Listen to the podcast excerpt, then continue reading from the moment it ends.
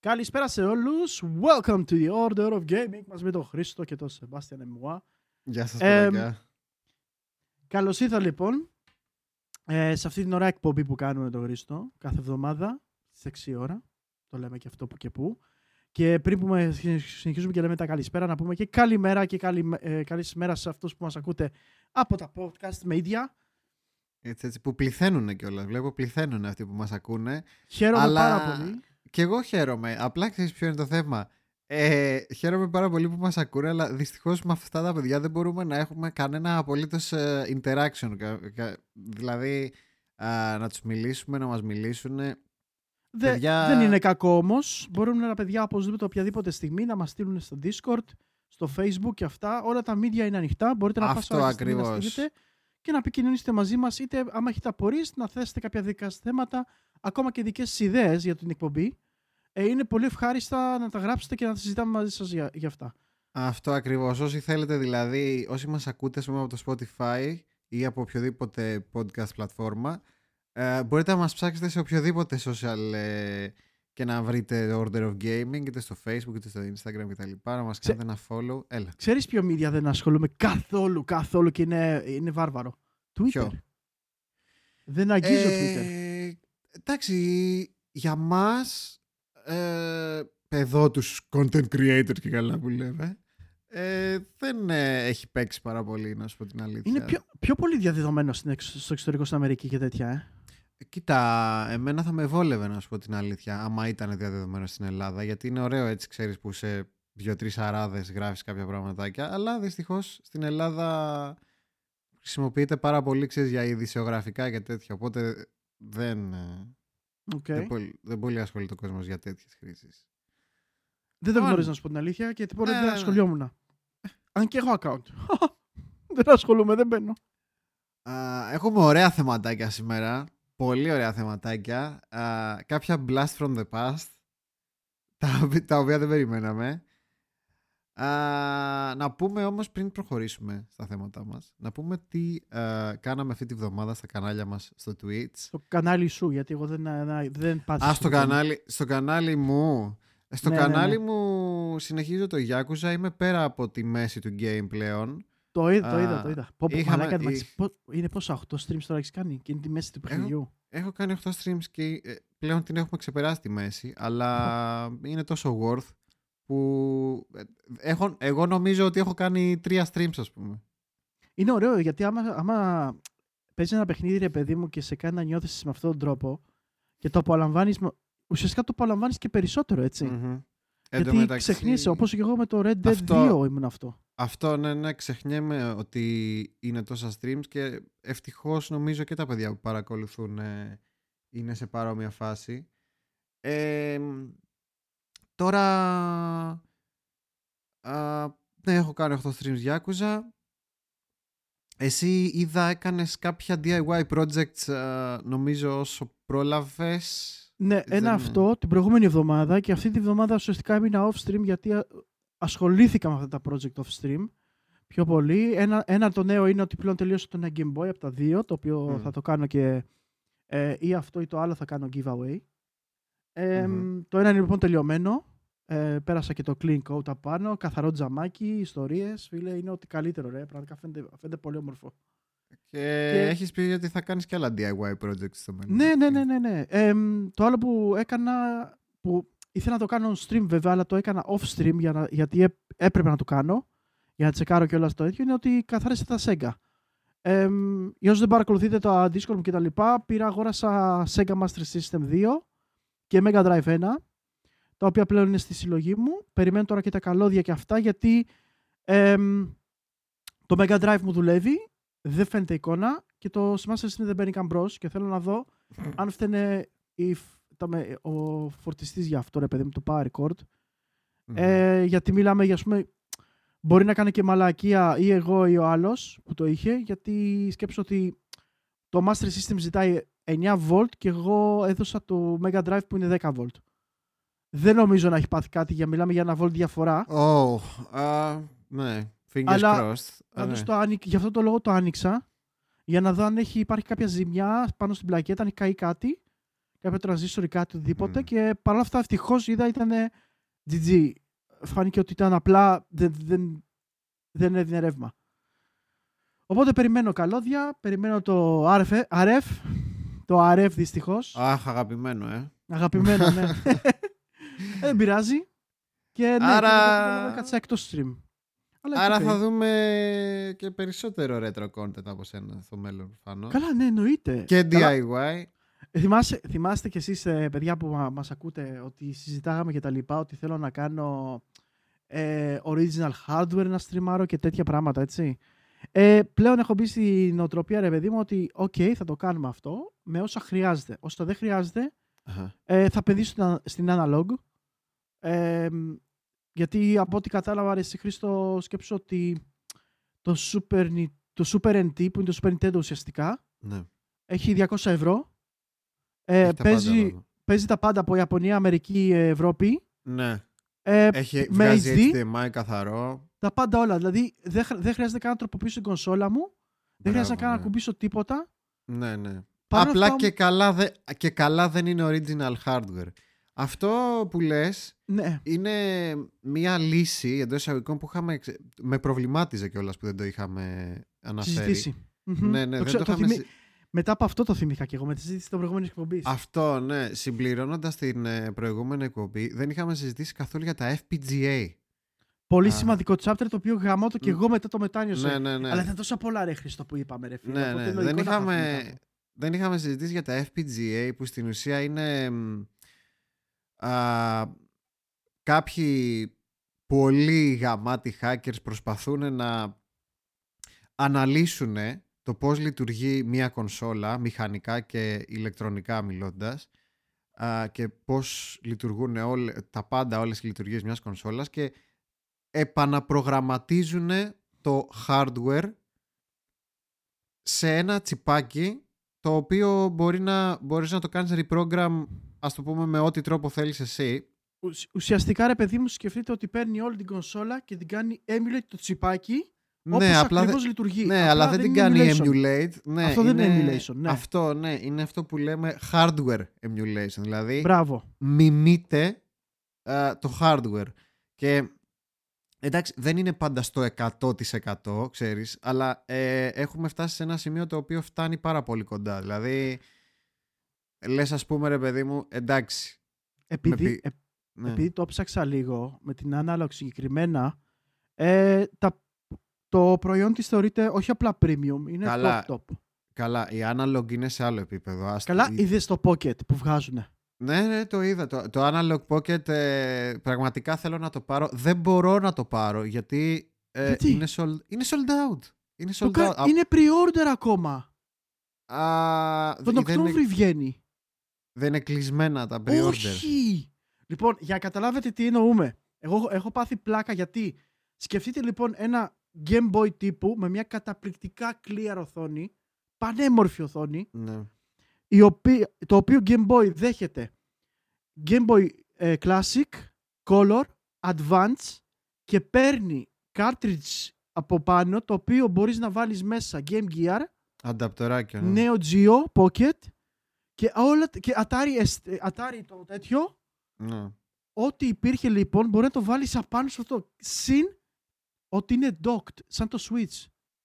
Το οποίο Και το, το- ντοκάκι παίρνει, παίρνει HDMI. Και το Στρίμαρε, Analog μα- Pocket νομίζω είναι FPGA. FPGA είναι, ναι. FPGA, Φίλε μου- οπότε Ναι, τι κάνει όταν του λες να παίξει Game Boy Advance αμ, αλλάζει τον κώδικα τον εσωτερικό ξέρεις της, α, του, του chip αυτού του FPGA και το κάνει σαν Advance σαν Game Boy Advance μετά εσύ βάζεις παιχνίδι του Game Gear αλλάζει πάλι τον εσωτερικό κώδικα τον κάνει σαν Κοίτα, Game Gear ας πούμε ξέρεις. για μένα, για μένα που έχω λίγο τρέλα με τα handhelds, τελευταία ειδικά ε, το έχετε παρατηρήσει. εγώ, εγώ έχω πάθει τρελά με ξέρω. το, με το Analog Pocket Αλλά Το θέλω. Analog Pocket, όχι μόνο αυτό, μου δίνει και τη δυνατότητα να στριμάρω original hardware στο stream. Μμ. Λόγω του ότι είναι docked, από handheld πάει docked, έχει HDMI θύρα πίσω και απλά στριμάρω. Αυτό με Τι την καλύτερο. HDMI θύρα δεν, τη θυμάμαι, δεν το θυμάμαι Το είδα εγώ επειδή το είδα στο site, έπαθα πλάκα ρε. Μμ. Ε, τέλος πάντων και τι γίνεται λοιπόν, η Analog αυτή η εταιρεία, το οποίο by the way, προμοτάρουμε λίγο την Analog, αλλά δε- δε- δεν ήθελα, αλλά ας το πούμε γιατί της Α, αξίζει. εγώ μια δεν φορά. έχω κανένα πρόβλημα να την προμοτάρω Ναι. γιατί είναι μια απίστευτη εταιρεία. Έχει βγάλει FPGA κονσόλες για E NES, SNES και Mega Drive. Mega Drive, ε, NES, NES Mega Drive, τώρα βγαίνει και Neo Geo, Α, TurboGrafx X δηλαδή. Θέλουν να βγάλουν TurboGrafx, ναι. Έχουν το βγάλει Pocket βγαίνει το Pocket, επόμενο. δηλαδή έχουν καλύψει ένα μεγάλο φάσμα α, retro. ή Ανυπομονώ. analog. Και αυτό, και αυτό είναι ας πούμε που με γλιτώνει και από το modification των κονσολών. Καταλαβες. Δηλαδή, άμα βγει η Nintendo 64, έχω, έχει δέσει. Αυτό θα είναι δύσκολο. Γιατί Θα ρε; είναι- Είναι δύσκολο να επαναπρογραμματίσουν σε FPGA το Nintendo 64. Θέλει πάρα πολύ δουλειά. Γιατί είναι να, το πιο, να πω, είναι το κάτσε, πιο ρε. ηλίθιο. Είναι το πιο Όχι, ηλίθιο. κάνεις λάθος. Το Saturn Ε, είναι το χειρότερο. Saturn, ναι, το Saturn, ναι. Το Saturn, Το Saturn πιο είναι ηλίθιο. μακράν χειρότερο. Το Saturn έχει δύο CPU απάνω. Παιδιά, Μμμ. απλά να το ξέρετε. Το Saturn έχει δύο CPU chip απάνω και αυτό το πράγμα Ναι, για να ισχύει. σπάσει έσπασε πολύ πρόσφατα το 18, το 18 νομίζω το 19 κατάφερε ένας τύπος να σπάσει το ε, τέτοιο. Το Saturn. Μμ. Για πρώτη φορά. Σκεφτείτε τη μανίκη που ήταν η κονσόλα, ρε. Πάντως έτσι που λέτε και σκέφτομαι λοιπόν ότι μόλις έχουμε τις original κονσολίτσες σιγά σιγά ε, θα παίρνουμε και τις analog και ειδικά Super Nintendo και Mega Drive η αρχή και μη σου πω, μη σου πω θα ξεκινήσουμε με το Pocket. Δυστι... είναι όλα Ναι, καλά, ναι, Pocket. δυστυχώς είχαμε ξεχάσει ρε γαμώτα να τα αναφέρουμε την προηγούμενη φορά, αλλά και πάλι νομίζω βγήκε πολύ καλό το προηγούμενο podcast. Α, για Θα πάμε κάνουμε- να δούμε. Θα κάνουμε και άλλα Έλα. τέτοια. Θα κάνουμε και άλλα τέτοια Θα podcast. κάνουμε, θα κάνουμε. concept με θέματα. Έχουμε πολλά θεματάκια έτσι που έχουμε συλλέξει και δεν έχουμε ασχοληθεί, αλλά μπορούμε να τα κάνουμε οποτεδήποτε. Α, για να πάμε να δούμε όμως τι συνέβη τη βδομάδα που μας πέρασε. Η εβδομάδα του Resident Evil, Έγιναν- έτσι. Βδομάδα του Resident Evil, ναι, προφανώς.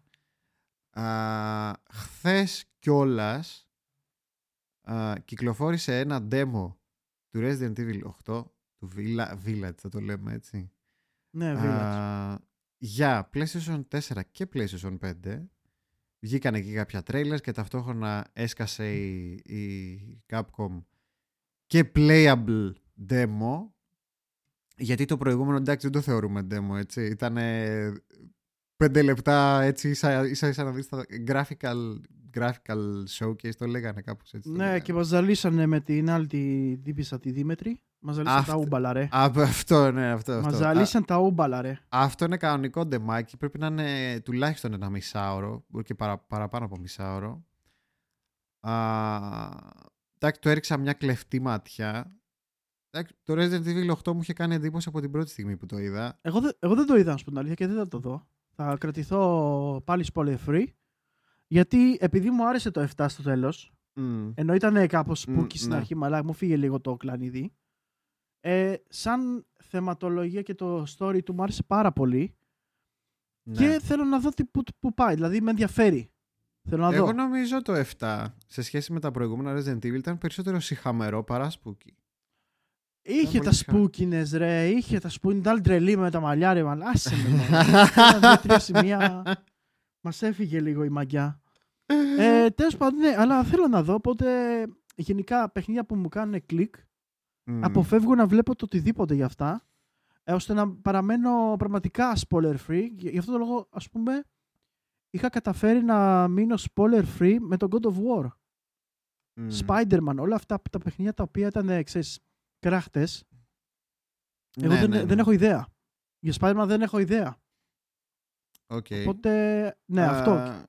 Πω καλά κάνεις γιατί είναι από επιλογή σου ότι δεν θέλεις, δεν θέλεις να βλέπεις ρε παιδί μου games τα οποία ενδεχομένως να σε ενδιαφέρει να παίξεις στο μέλλον. Μμμ. Α, αυτό που μάθαμε είναι ότι καλά εγώ το γούσταρα τρελά το Resident Evil 7 το έπαιξα το καλοκαίρι πρώτη φορά το καλοκαίρι που μας πέρασε Το, το έπαιξες σε VR. όχι όχι δεν έχω VR αλλά Α, νόμιζα ότι είχες από το τέτοιο να. όχι, ένα όχι. φίλος σου. όχι δεν το έπαιξα σε VR Ε, δεν ξέρω αν θα το είχα τερματίσει άμα το έπαιζα σε VR αλλά ε, έγινε ένα από τα αγαπημένα μου Resident Evil το 7 Εμένα Παρόλο παραμένει που- το 4. Παρόλο που είναι αρκετά αποκομμένο να πω από τα υπόλοιπα. Εντάξει, συνδέεται κανονικά το story του με τα υπόλοιπα Μμμ. Resident Evil, αλλά το θεωρώ λίγο πιο αποκομμένο από τα υπόλοιπα. Να σου πω κάτι, ρε Χρήστο. Okay, εγώ το έχω ξαναπεί και στο podcast εδώ πέρα ότι γενικά και- θα μπορούσε το Resident Evil το 7 και η συνέχεια του να είναι τελείως διαφορετικό παιχνίδι, Μμμ. ε, ώστε να μην φεύγει τελείως από το concept και, την, και αυτό που, είχε χτίσει, ε, που είχαν χτίσει τα προηγούμενα Resident Evil. Αλλά αν το, σκε- ε, μετά που το σκεφτόμουν και εγώ, ρε παιδί μου, ότι μου άρεσε κιόλας ότι π.χ. στο 4 που είχαν κάνει ότι ο ιός ήταν λίγο διαφορετικός και τα λοιπά. εμ, το βλέπουμε και με τον τώρα το τωρινό ιό, ρε παιδί μου, που μεταλλάσσεται ανά πάσα ώρα και στιγμή και τα λοιπά. Οπότε Ναι, ναι. έχεις αυτό, αυτό το πονοκέφαλο Εννοεί του... ότι έχει, είναι πιο ρεαλιστικό εννοείς το να μην είναι πάντα Ναι. ένα τι virus, τι virus, τι virus με ζόμπι, Μπράβο, ζόμπι, ναι. ζόμπι. Δηλαδή, ναι, ναι, ε, οκ. κα- κάπου εκεί στο περιβάλλον, κάποια στιγμή θα γίνει ένα, μια ανομαλία στον ιό, ρε παιδί μου, μια μεταμόρφωση και κάπου εκεί θα αλλάξει η δομή του και, ο, και μπορεί και το τι προκαλεί και το πώς προκαλεί. Μμ. Καλά, ναι, υπάρχει και μια ομπρέλα με modifications και τέτοια. Αυτό, κτλ. ναι. Δηλαδή, που ξέρεις ότι μπορεί να βάλουν ε, κάποιον τρελό εκεί πέρα ναι, ναι, ναι. να ότι πήρε τον ιό το T-Virus και πειραματιζόταν με Παίζουν το πολλά, T-Virus ναι, μετά, να μην ναι. σποιλάρουμε και τον κόσμο γιατί εντάξει μπορεί να είναι παλιά games αλλά κάποιοι μπορεί να μην τα έχουν παίξει. Αλλά ναι, εντάξει, αγαπημένο franchise το Resident Evil, τι να λέμε τώρα. Έχει γράψει ιστορία το Resident Evil στο gaming. Α, μας είπαν ότι είναι το Resident Evil 8 κομμάτι μιας τριλογίας α, η οποία θα τελειώσει με το Resident Evil 9, το επόμενο δηλαδή της κεντρικής σειράς, με τον Ethan, φαντάζομαι, αν ζήσει ο Ethan στο 8. Ε, 7, 8, 9 δηλαδή θα είναι μια τριλογία από Resident Evil οπότε φαντάζομαι και περιμένω ότι και αυτό θα είναι σε τέτοιο μοτίβο ξέρεις first person και τα λοιπά. Και μετά ίσως δοκιμάσουν να πάνε κάπου αλλού. Εμένα μου άρεσε να σου πω Α, δηλαδή το gameplay του 7 και από ό,τι φαίνεται του 8 μου άρεσε πάρα πολύ δηλαδή δεν με- ήμουνα πολύ επιφυλακτικός στην αρχή με το first person perspective Same, και εγώ το ίδιο. γιατί λέω κάτσε ρε, μα, όλα θα γίνουν first person ας πούμε. Αλλά νομίζω ότι Resident Evil το διαχειρίστηκε πάρα πολύ καλά. Ήταν, τη, τη θεωρώ πολύ, πολύ επιτυχημένη μετάβαση από fixed camera, ξέρεις, ε, πώς το λέει, το, όχι top down, πώς τη λένε. Fixed camera τέλος πάντων third person που, είχε, που είχαν τα κλασικά. Τα προηγούμενα Resident Evil, ναι, λοιπόν, είχαν, μετά το 4 είχαν αλλάξει το ίδιο κάμερας με το shoulder view. Ναι, ναι, ναι. Ε, πριν είχαμε το, το fixed camera που λες, το οποίο, άμα, άμα το σκεφτείς, είναι ένα τριλογία, τετραλογία, ξέρω. Και τα Τρίλο- ναι. Revelations Mm. ήταν ε, τέτοιο, third, third πίσω, Α, third person view. Fixed. Fixed ήταν. Του Revelation, Ναι, ναι, νομίζω ναι. έλα ρε. Κάτσε να το δω να το θυμηθώ. Resident Evil Revelations.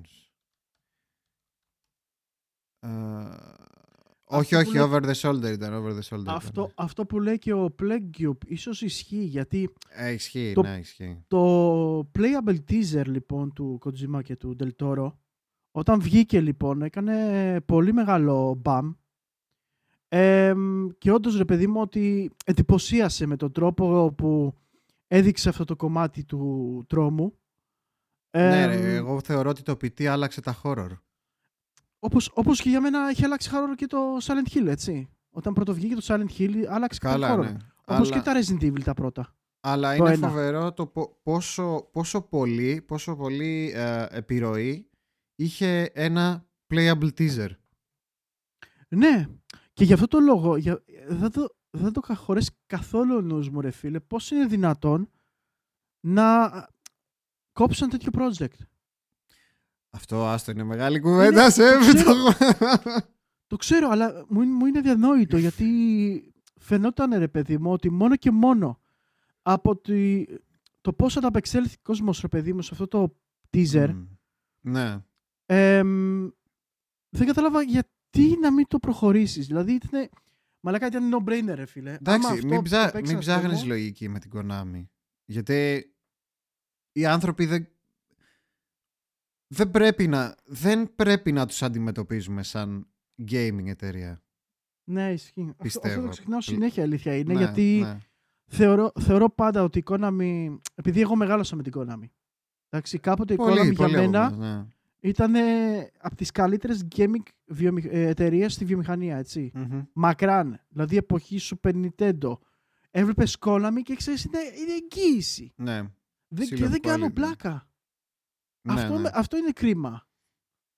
Και δεν ξέρω, ε, μ, φαίνεται πολύ περίεργο ρε φίλε, γιατί είχαν ένα, πραγματικά ένα successful game να γεννιέται από αυτό το PT. Έτσι, Silent Hills δηλαδή. Α, λέει ο Χάρη, εντάξει, ας μην υπερβάλλουμε συγκρίνοντας το Silent Hill με τα χώρα του. Γιατί συγκρίναμε το Silent Hill με τα χώρα Δεν το του συγκρίναμε το Silent Hill με το χώρο του σήμερα.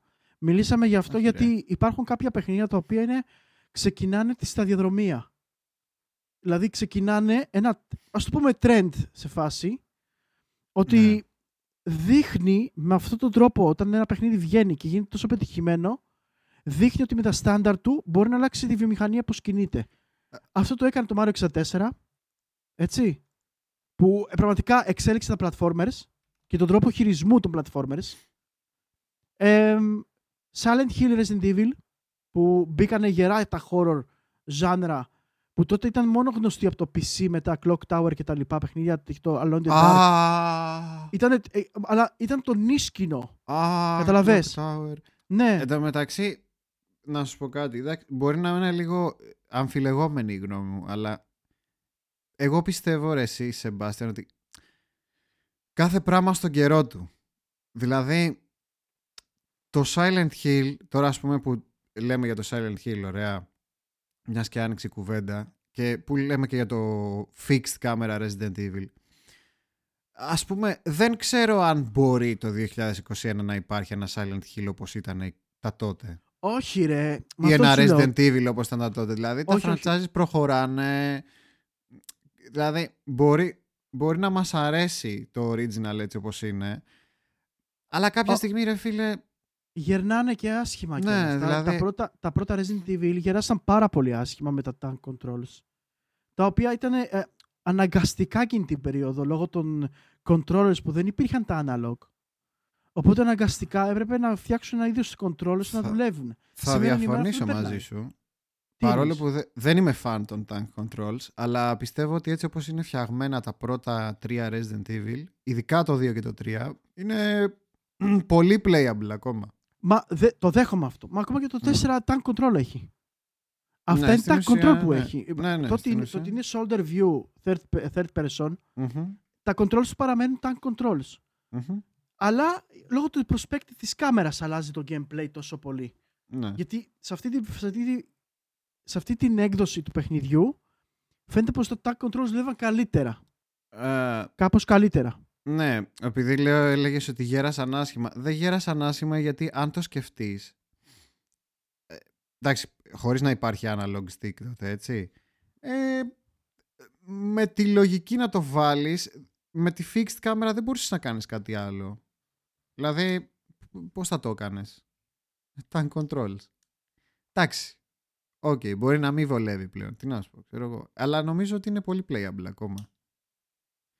Απλά τα first Ε, person horror δεν έγιναν μόδα με το PT, αλλά από τις αρχές της, της δεκαετίας με το Amnesia και το Slender και πιο influential Διαφωνώ. έμενα. Και εγώ Διαφωνώ. διαφωνώ. Και εγώ διαφωνώ. Διαφωνώ και θα σου εξηγήσω γιατί. Α, Είναι πολύ σημαντικό ένα παιχνι- όταν ένα παιχνίδι βγαίνει, παρόλο που έχουν προηγηθεί πίσω του κάποια άλλα παιχνίδια, όταν λοιπόν ένα παιχνίδι βγαίνει και κάνει κάτι το οποίο υπήρχε ακόμα πιο influencer, influenced, δηλαδή να, να εμπνέει τους άλλους να δημιουργούν κάτι παρόμοιο για να μοιάζουν σε αυτό, ε, για μένα έχει, πα- Αυτό, αλλάξει ναι. πάρα πολύ το πράγμα. Δηλαδή, το Amnesia μπορεί να είναι παιχνιδάρα. όπως και το Slender, έτσι, και το Όπως και Slender το Man Sl- ήταν πολύ καλό. Ε, γαμό, γαμό τα παιχνίδια του Amnesia, έτσι. Το έπαιζε και ο PewDiePie και έγινε, ξέρεις, χαμός και τα λοιπά και όλοι θέλανε να παίζουν Amnesia στο Twitch.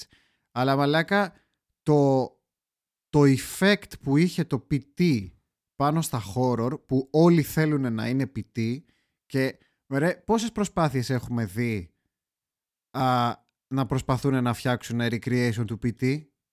Πόσες, πο- πόσα, πόσα, πόσα, πόσα games Πόσα, προσπαθούν να είναι πόσα PT. παιχνίδια προσπαθούσαν να γίνουν GTA. Πόσα παιχνίδια προσπαθούσαν να γίνουν ε, Oblivion, τέτοιου είδους παιχνίδια; Που από το Morrowind να ξεκινήσω. Πόσα παιχνίδια θέλω να γίνουν Morrowind, πείτε μου. Δηλαδή, θέλω να πω ότι πάντα υπάρχει ένα παιχνίδι που ας υπάρχουν άλλα παιχνίδια του είδους, ένα, Ναι, ένα ναι. συγκεκριμένο παιχνίδι Ναι. να το κάνει στάνταρντ αυτό. Και αυτό το Ε, στάνταρντ θα κρατήσει για κάποια Συμφωνώ, χρόνια συμφωνώ. μέχρι να βγει κάτι καινούριο. Συμφωνώ. Μπορεί να υπάρχει από πιο πριν αυτό, όπως λέει να ο Χρήστος που λέει Call of Cthulhu Dark Corners of the Earth, καλό horror, αλλά δεν έκανε influence. Καταλαβες. Δε- Δεν έχει σημασία αν είσαι ο πρώτος. Σημασία έχει αν το βάζεις, ξέρεις, στο, στο influence της βιομηχανίας. Και το PT το έκανε αυτό. Α, Δεν ξέρω, άθελά του μάλλον. Ε, εντάξει, ήταν, κοίτα, σαν, στα core του το concept παιχνιδιού ήταν πολύ δελαστικό. ναι, ναι, ναι. Συν το ότι από πίσω του είχε ονόματα σαν το Kojima και το Del Toro, έτσι. Αυτά τα δύο ονόματα μόνο τους κράτησαν ένα τίτλο και τον διόρθωσαν ότι δεν πρόκειται για ένα απλό παιχνίδι, κάτι διαφορετικό θα υπάρχει. Και όντως, μαλάκα ήταν. Εντάξει, τι να πω. Εγώ Μα- πιστεύω αν το είχαμε δει αυτό το παιχνίδι μάλλον θα μιλάγαμε για ένα masterpiece. Αλλά Και δηλαδή πιστέψω ότι εγώ δεν είμαι fan των horror και θα, το, λέ- και θα σου Ναι, λέω ναι, και εγώ ναι. το ίδιο πράγμα. δεν μας έβγαλε καν έξω στην πόλη δηλαδή φαντάσου. Δηλαδή άμα έβγαινες δηλαδή τι θα γινότανε; Πόσο, πόσο χέζα θα ήτανε; δεν ξέρω. Α, λέει ο Plague. Θεωρώ πως έχει γίνει κοινά αποδεκτό από όλους πως η οπτική πρώτη προσώπου λόγω του immersion και των καλύτερων jumpscares που προσφέρει είναι μονόδρομος στα horror. Όχι Δηλαδή, απαραίτητα. Ε, θα συμφωνήσω μαζί του ότι, ναι, ότι έχει γίνει κοινά αποδεκτό λόγω αυτό που λέει, λόγω του immersion, αλλά... Ε, Θα στο, θα στο πω αλλιώς. Θα στο πω αλλιώς, ε, σε ένα Χριστό. έλα. Θεωρώ, θεωρώ το πώς είναι φτιαγμένο ένα παιχνίδι και το πώς θέλει να πει το story του και από εκεί πέρα θα φανεί αν είναι καλό ή όχι. Δηλαδή, Στο χέρι του φίλου είναι να δούμε το πει τι λέει. ναι. Ε, εν τω μεταξύ, τι, γίνεται, τι θέλω να πω με αυτό. Ότι υπάρχουν παιχνίδια τα οποία είναι horror first person και δεν σου κάνει τόσο εντύπωση όπως παιχνίδια του τύπου Evil Within. Για μένα το Evil Within μου έκανε μεγάλη εντύπωση. Μπράβο, ναι, ναι, ναι. Και ήταν πολύ πιο μεγάλη εντύπωση από ότι μου έκανε το, Silent, το Resident Evil 7. Μμ, Σε θέμα horror, έτσι, σε θέμα Μμμ. scared, Ναι, ναι, σε ναι, θέμα κατάλαβα. ψυχολογίας. Μμ. Ενώ και Ναι. τα δύο θεωρώ top. Ναι, ναι, αυτό με το first person που λες νομίζω έχει να κάνει πιο πολύ με τα jump scares, τα, τα chips jump scares που λέμε, παρά με την ατμόσφαιρα και με το immersion. Εγώ μια χαρά immersed ήμουνα και στα, και στα Resident, σιγά. Ναι, Αυτά ναι. είναι δικαιολογίες, θεωρώ.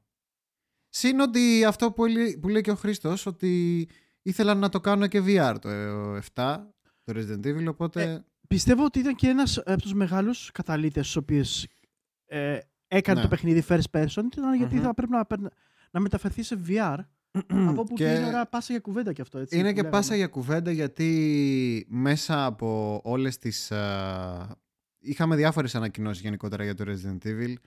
Α, χρωστάγαμε μια εκπομπή κιόλας για το Resident Evil γιατί τυχαίνει να είναι και, το, και η 25η επέτειος αν δεν κάνω λάθος. Γιορτάζουμε Ναι. την 25η επέτειο από την κυκλοφορία του πρώτου Resident Evil α, Hm. Ή Biohazard. Resident Evil. Biohazard. Όπω Ε, αυτό, το, αυτό το B-movie, το chip του ένα, δεν θα το ξεχάσω ποτέ στη ζωή μου, ρε. ε, εντάξει. δεν υπάρχει, δεν υπάρχει. Το, τα, τα dialogues, όχ, Θεέ μου, όλα έρχονται τώρα, παιδιά, στο κεφάλι μου. Jill Sandwich. The Master of Unlocking. παιδιά, ήταν η χειρότερη. Ό,τι η χειρότερη ταινία έχετε δει B-movie, την είχαν βάλει στο game με αυτά τα voice-overs. Κάτα, masterpiece, ρε, masterpiece. Masterpiece, masterpiece. It's τέτοιο. so bad, it's so good. Ναι, ναι. Παρ' όλα αυτά παιχνιδάρα το ένα για μένα. Ισχύει. Και Ισχύει. από, τα, απ' τα αγαπημένα μου Resident. Εμένα, εμένα προσωπικά μου άρεσε γιατί ε, και έχω παίξει ένα, δύο, τρία, zero. Ε, ήμουν τυχερός γιατί είχε ο κολλητός μου Gamecube πριν από μένα και είχε πάρει το zero. Και εννοείται το 4, το οποίο και αυτό το παίξα πρώτη φορά στο Gamecube. Μμμ. Δεν έχω παίξει το Veronica, το οποίο ε, μου, Κι εγώ. με ενδιαφέρει πάρα πολύ να παίξει το Veronica. Ε, μ, είναι νομίζω άμεση συνέχεια του 2. Ή του, του 2 νομίζω, ε. Με την Claire. Ε, νομίζω ναι. Υποτίθεται και καλά. Κάποιοι το λένε το αληθινό Resident Evil 4. Και Καλά, καλά, αυτό είναι- ότι... Αυτά είναι μαλακίες, γιατί γενικά τα Resident Evil γίνονται παράλληλα όλα μεταξύ τους. Ναι, σχεδόν. ό- όχι, όχι σαν ε, continuity, Μμμ. ότι συνεχίζει το, το 3, ότι συνεχίζει το στυλ των ε, fixed camera Resident Evil. Αυτό, αυτό ισχύει, αλλά Μμ. θα το πάμε λίγο διαφορετικά γιατί Και έχω ακούσει και πολλούς να λένε ότι προτιμάνε το Code Veronica παρά το Resident Evil 4. Εγώ πάλι θεωρώ το 4 από τα, αγαπη- το πιο ωραία Resident Evil που έχουν κυκλοφορήσει.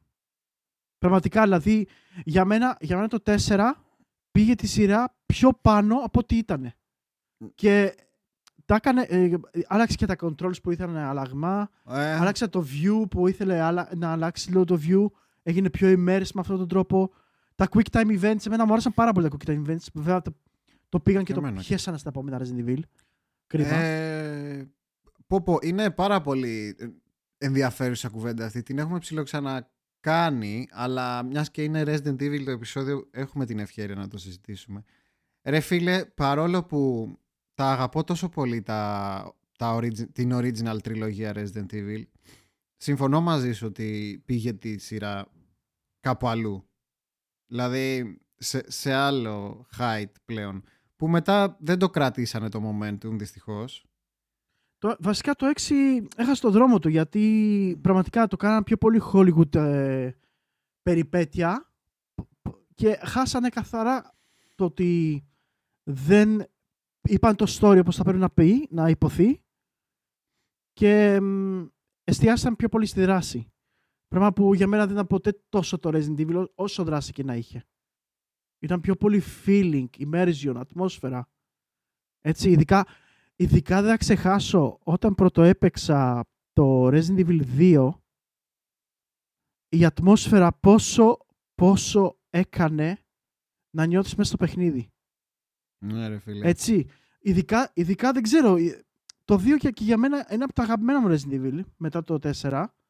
Γιατί ακόμα και τα intro cinematics και ο τρόπος που χωρίστηκαν και βρή- βρέθηκαν οι, ο Leon με την Claire ε, ο τρόπος που λειτουργήσε το να δείξουν πώς ξεκίνησε όλο αυτό έτσι ήτανε, για μένα ήταν πραγματικά πολύ καλοφτιαγμένο. Πολύ καλοφτιαγμένο.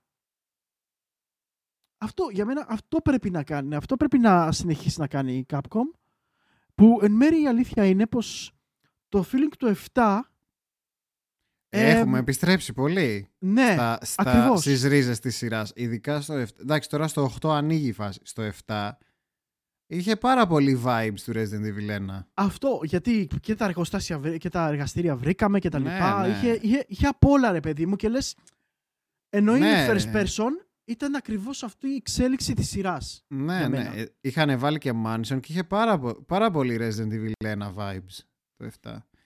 Τώρα το 8 είναι κάτι καινούριο, πάλι βέβαια με Mansion, δηλαδή δεν το, δεν το βγάζουν προς τα έξω πολύ ακόμα. Δηλαδή πάλι βλέπω, ξέρεις, υπόγεια, μ, βίλες, δεν το βγάζουν σε πόλεις πάλι, ξέρεις, και τέτοια όπως έγινε με το Resident Evil 2. Τότε κιόλας όταν ήμουν μικρός με είχε χαλάσει, δεν σου κρύβω. Ότι, Ο, ε, όταν ήμουν μικρός, έτσι, όταν πήγε το Resident Evil 1 από... Καλά, ήμουν πολύ πιτσιρικάς, έτσι.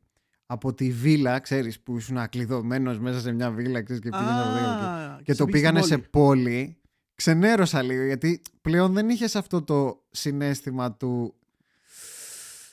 Α, πω πω είμαι μέσα σε μια τέτοια μόνος μου έχει, το, έχει άλλο feel. Έχει το feel ότι είμαι σε μια πόλη, ξέρω εγώ, γεμάτη ζόμπι. Είναι Απλά- τελείω, τελείως Ναι, ναι, διαφορετικό ναι, ναι. feeling. Απλά δείχνει, δείχνεις στο- την τέτοια, ρε παιδί μου, ότι αυτό που έγινε εκεί στη βίλα ήταν ο ναι, καταλήτης. έχει, αυτό εξαπλωθεί, έχει ξεκίνησε. εξαπλωθεί. Ναι. Αυτό τότε δεν μπορούσα να το καταλάβω. Ότι το δύο σου σε βάζει στη φάση, ναι, ξέρεις, ναι, που- ναι, ναι, κατάλαβα πώς το λέει. Εγώ είμαι λίγο μεγαλύτερος, ρε παιδί μου, και το είχα, Ναι, ξέρεις, ναι, το ναι. είχα- το είχα πιάσει λίγο καλύτερα πάνω σε αυτό το θέμα. Ναι, ναι. Ίσως Μ' και είχε εγώ να μην χαλα- με μ' άρεσε. Ναι, με είχε χαλάσει ότι το πήγανε από το πολύ απομονωμένο στο πολύ ανοιχτό, ας το πούμε. Εν τω, μετα... εν τω μεταξύ παρατήρηση, έτσι. Δείτε, δείτε Έλα. τώρα από γενιά, γιατί μιλάμε γενιά 16-bit και μετά πήγαμε στο PlayStation που ήταν ε, 32 ας το πούμε. Ναι. Εμ, δείτε, δείτε ότι πλέον ότι η τεχνολογία μας έδωσε δυνατότητα να μπορούμε να, υ- να πούμε σ- ιστορίες τις οποίες δεν ήταν δυνατόν να διποθούν νωρίτερα. Λόγω του hardware limitation. Οπότε βλέπουμε λοιπόν μια ιστορία εμ, σχετικά με το Resident Evil, με έναν ιό, η οποία ξεκινά από το παιχνίδι 1, εξελίσσει στο παιχνίδι 2, γίνεται παράλληλα στο παιχνίδι 3 και ό,τι έγινε σε αυτά τα δύο παιχνίδια, με το τέλος ρε παιδί μου όπως έγινε, έχει αντίκτυπο στο υπόλοιπο παιχνίδι. Μμμ. Στα υπόλοιπα ε, παιχνίδια της σειράς. Όλα αυτά τα event είναι γνωστά και υπάρχουν. Οπότε αυτά τα story δεν γίνεται να υποθούν προηγουμένω με- στο Super Nintendo κτλ. Έτσι.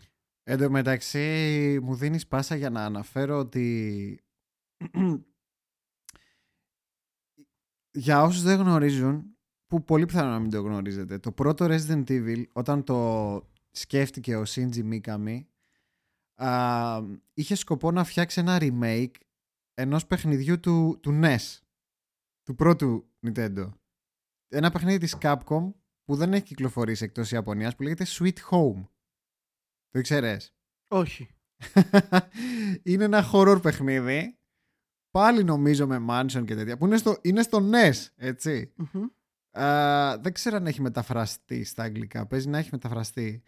Και θεωρείται... Α, βλέπω έχει... Α, μπράβο, υπάρχει fan translation. Λέγεται το παιχνίδι Sweet Home. Και από εκεί προέκυψε το concept του Resident Evil και το αναφέρω γιατί έλεγες ας πούμε, ότι δεν μπορούσαν να γίνουν ε, ξέρεις, ε, κάποια πράγματα και πραγματικά άμα το δεις αυτό το game εντάξει δεν μπορούσε προφανώς να είναι τόσο immersive στο horror και δε- έπρεπε να πάμε έπρεπε να προχωρήσουμε λίγο για να μπορέσει να μας πείσει α, η, μεταξύ- τεχνο- η τεχνολογία ότι Εν τω μεταξύ, μιας και μιλάμε για Resident Evil και αυτά και λέμε παιχνίδια ναι. τα οποία εμπνεύσανε τη horror genre, έσβησε Μμμ. ένα θέμα από τα θέματα που είχαμε ήταν για το, για το remake του τέτοιου. Ε, του, πες το, κόλλησα, με το Dead, με τους νεκρούς, ρε παιδί μου, το Dreamcast. όχι δεν το σβήσα Πού- ε, το έχω αλλάξει θέση θα τα πούμε μετά με τη Sega Απλά το αναφέρω γιατί μιλάμε, House μιας of και the μιλάμε Dead. για horror, House of the Dead, thank you. Μμ. Επειδή μιλάμε για horror, ήταν και αυτό ένα παιχνίδι το οποίο εμ, το, εμπε- έβαλε το όνομά του ρε παιδί μου στη horror. ε, ε, καλά εκδόσεις. εγώ δεν το θεωρώ horror το House of the Dead Εντάξει, πάντως έτσι Είναι- πως το πάνε, επειδή είναι είδα πολύ εγώ τα- comedy ήταν επειδή το είδα, το Τα είδα το original, καινούριο, Ναι. Τα original ήταν πολύ comedy για να το πάρεις στα σοβαρά. ε, εντάξει. Εγώ πάντως το Α, θεωρώ και αυτό horror ρε. Θα τα πούμε, θα τα πούμε για το House Οκ. of the Dead. Α, τι άλλο είδαμε από Resident Evil; Εντάξει, είδαμε, το είχαμε πει κιόλας εντάξει, ότι θα μπουν διάφορα στοιχεία του Resident Evil στο Dead by Daylight. Α, μας έδειξαν ότι θα βάλουν το Mercenaries mode ε, για όσοι, για όσους γουστάρετε. Θα ξαναβάλουν Mercenaries στο, Fa- ε, στο Final Fantasy λέω. στο Resident Evil ε, 8. Εντάξει, Α. θα το ξαναδούμε Hank δηλαδή. I guess. Μάλλον ναι. Ε, ε, δεν μπορεί να μην δούμε, εντάξει. Α, και το πιο σημαντικό για μένα και ίσως για τη μη- βιομηχανία γενικότερα είναι ότι α, μας έδειξε η Capcom out of the blue χωρίς να το γνωρίζει κανένας ότι φτιάξανε και σκοπεύουν να κυκλοφορήσουν μία έκδοση VR του Resident Evil 4 first person για το Oculus Quest 2 το οποίο Oculus Quest 2 είναι το τελευταίο ε, headsetάκι της, ε, τη- του- της Oculus που είναι του Facebook πλέον. Α, οπότε έχουν ξαναφτιάξει το Resident Evil 4 σε first person και θα το κυκλοφορήσουν σε VR αποκλειστικά προς το παρόν για το Oculus Quest 2 Αυτό που έλεγες λοιπόν εσύ Χρήστο και θυμάσαι που είχαν γίνει τα leaks και τα λοιπά και αναφέραν ότι Ναι. ετοιμάζεται remake του 4 μήπως είναι αυτό που έλεγες και εσύ νωρίτερα πριν να ανοίξουμε ότι μάλλον είναι αυτό; Α, μ, φ- επειδή είχαμε δει πολλές ε, πληροφορίες για το, Resident, για το remake του Resident Evil 4 φαντάζομαι πως δεν είναι αυτό φαντάζομαι Που- πως αυτή η VR κυκλοφορία είναι μόνο και μόνο για να μας θυμίσει ότι υπάρχει Νομι- ένα Re- νομίζω, νομ- Ναι. Κοίτα, όταν ένα παιχνίδι σαν το Resident Resident Evil 4 που ήταν ε, και αυτό πολύ σημαντικό ρε παιδί μου για τη σειρά Resident Evil ναι. βγαίνει σε VR, δηλαδή έχουν κάνει remake όλο το παιχνίδι σε first person ναι, για να μπορεί να είναι συμβατό με VR δεν είναι μικρή δουλειά. ε όχι Οπότε, Ειδικά που είναι παλιό παιχνίδι και θέλει backporting και μαλακίες και δεν ξέρω και εγώ όχι τι. μόνο ρε, σκέψου δηλαδή το, το, το, τι γινόταν μέσα με το coding ρε. Αυτό, αυτό, ναι. εγώ, δηλαδή- λέω, εγώ λέω Χρήστο ότι αυτό είναι. Ότι το project με το Resident Evil 4 Ναι. είναι αυτό. Ίσως τώρα να είναι time exclusive σε φάση Oculus και αργότερα να το δούμε στο PlayStation. Ειδικά το καινούριο του VR που είναι να Ναι, βγει, μπορεί θα- να έχει αυτό. Είναι λίγο μαλακία αυτό με το exclusive που είναι στο Oculus. Ελπίζω να μην είναι για πολύ exclusive γιατί θα ήταν κρίμα όλη αυτή η δουλειά να τη δούνε μόνο λίγα Δεν άτομα. νομίζω, ρε. Δεν νομίζω. Θα ήταν, πολύ- θα ήταν πολύ κρίμα. Δεν νομίζω ότι το Ε, δεχόταν η Capcom, ρε φίλε αυτό. Εγώ νομίζω δεν το αφήνε μόνο αποκλειστικά. Δηλαδή, ε, μα τι λεφτά σκάσανε πια για να το φέρουν αποκλειστικά εκεί; Ξέρεις ποιος είναι ο μόνος λόγος που με ανησυχεί ότι μπορεί να παραμείνει exclusive; Δεν ξέρω, θα σας το, απλά θα σας το λέω. Α, το Oculus Quest το 2 α, είναι ένα headset το οποίο λειτουργεί αυτόνομα. Δεν χρειάζεται PC. Ωραία. Μμμ. Δηλαδή αυτό το Resi- αυτή η έκδοση του Resident Evil 4 VR θα μπορείς να την παίξεις στο Oculus χωρίς PC. Δηλαδή παίρνεις ένα VR 4 εκατοστάρικα που, ε- πόσο έχει το Quest το 2, ωραία, και δεν χρειάζεσαι καν PC για να το παίξεις. Καταλαβες. Μμμ. Όμως α, χρησιμοποιεί Android. Δηλαδή αυτά τα ports που παίζουν standalone στο Oculus Quest 2 είναι Android. Δεν είναι PC.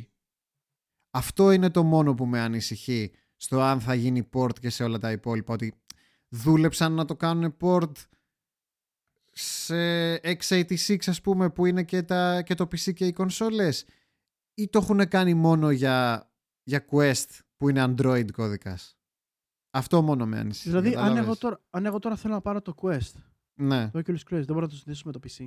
μπορείς.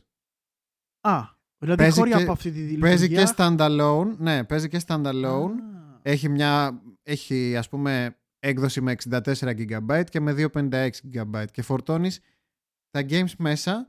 Αλλιώς α, έχεις ένα καλωδιάκι USB Type-C που το βάζεις στο PC και συμπεριφέρεται σαν κανονικό VR.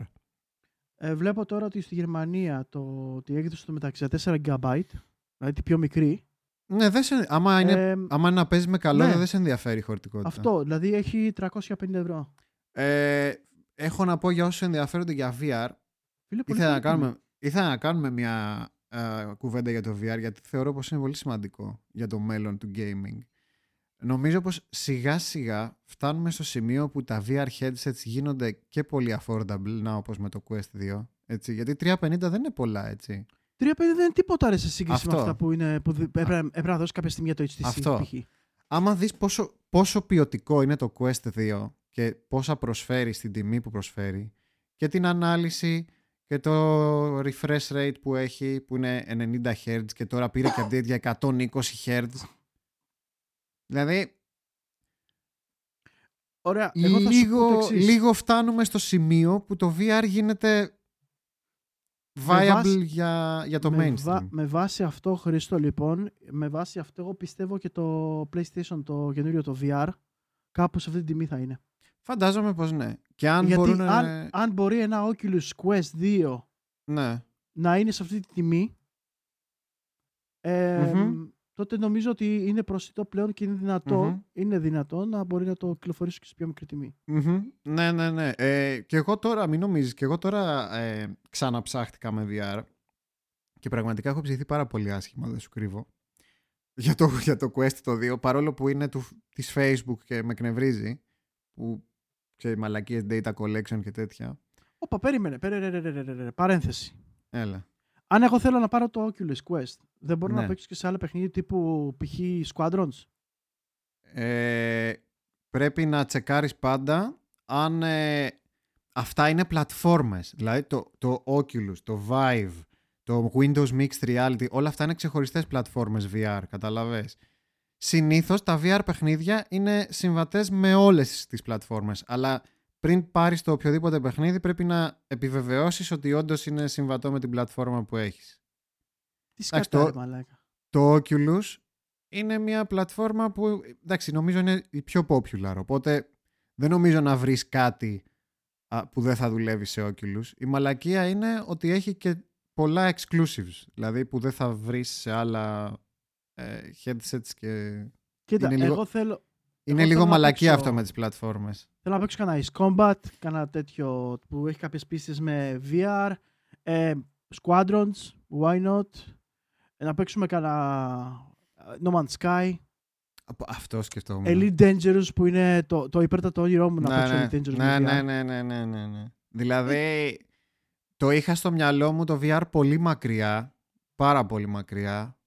Και τώρα ε, που τσέκαρα το, το Quest 2 είναι πολύ κοντά. Α, λέει ο Χρήστος, το PSVR είναι μια πολύ καλή επιλογή για μια εξαιρετική VR εμπειρία. Ό,τι είναι σε PC θέλει πολύ καλό GPU. Είχα ένα mixed reality. VR σε Android έχει μια καλή εμπειρία, αλλά δεν συγκρίνεται με το PSVR. Ε, νομί, θεωρώ πως το PlayStation VR είναι πολύ low resolution.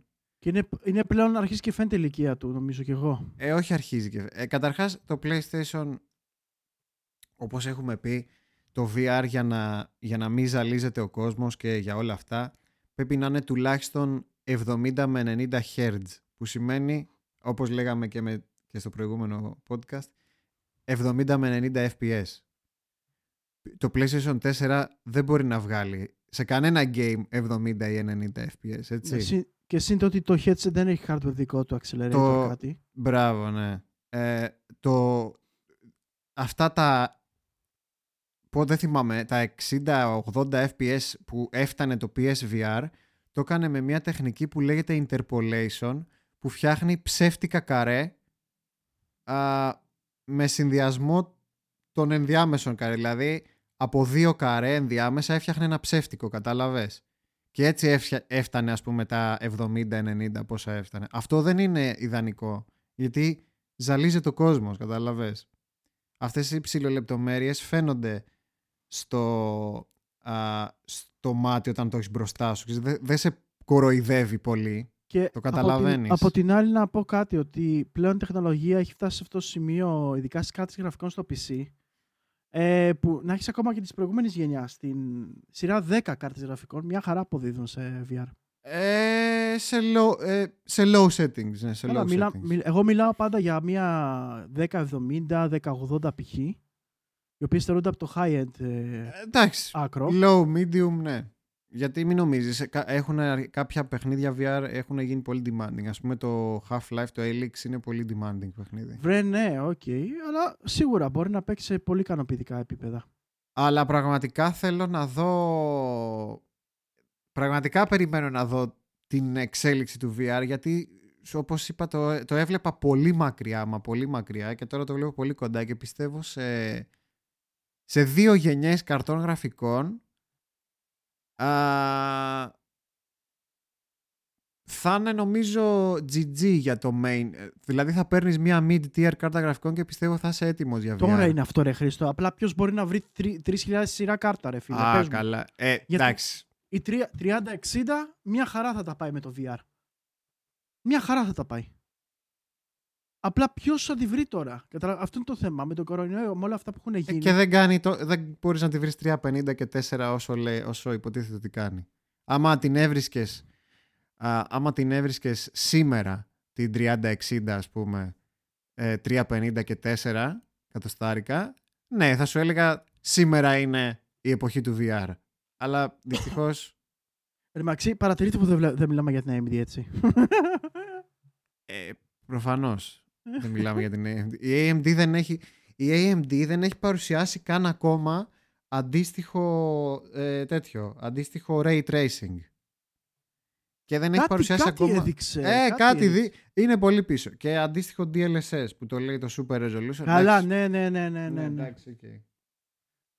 Αυτό το μεταξύ ξέρεις ποιο είναι το θέμα, ρε Χρήστο. Δεν το καταλαβαίνω. Γιατί να μην το κάνουν και να μην επενδύσουν στη τεχνολογία από τη στιγμή που υπάρχουν ε, τα chipset, ε, τα chipses, β, β, β, τα chip της πάνω στις καινούριες κονσόλες καινούριε γενιάς.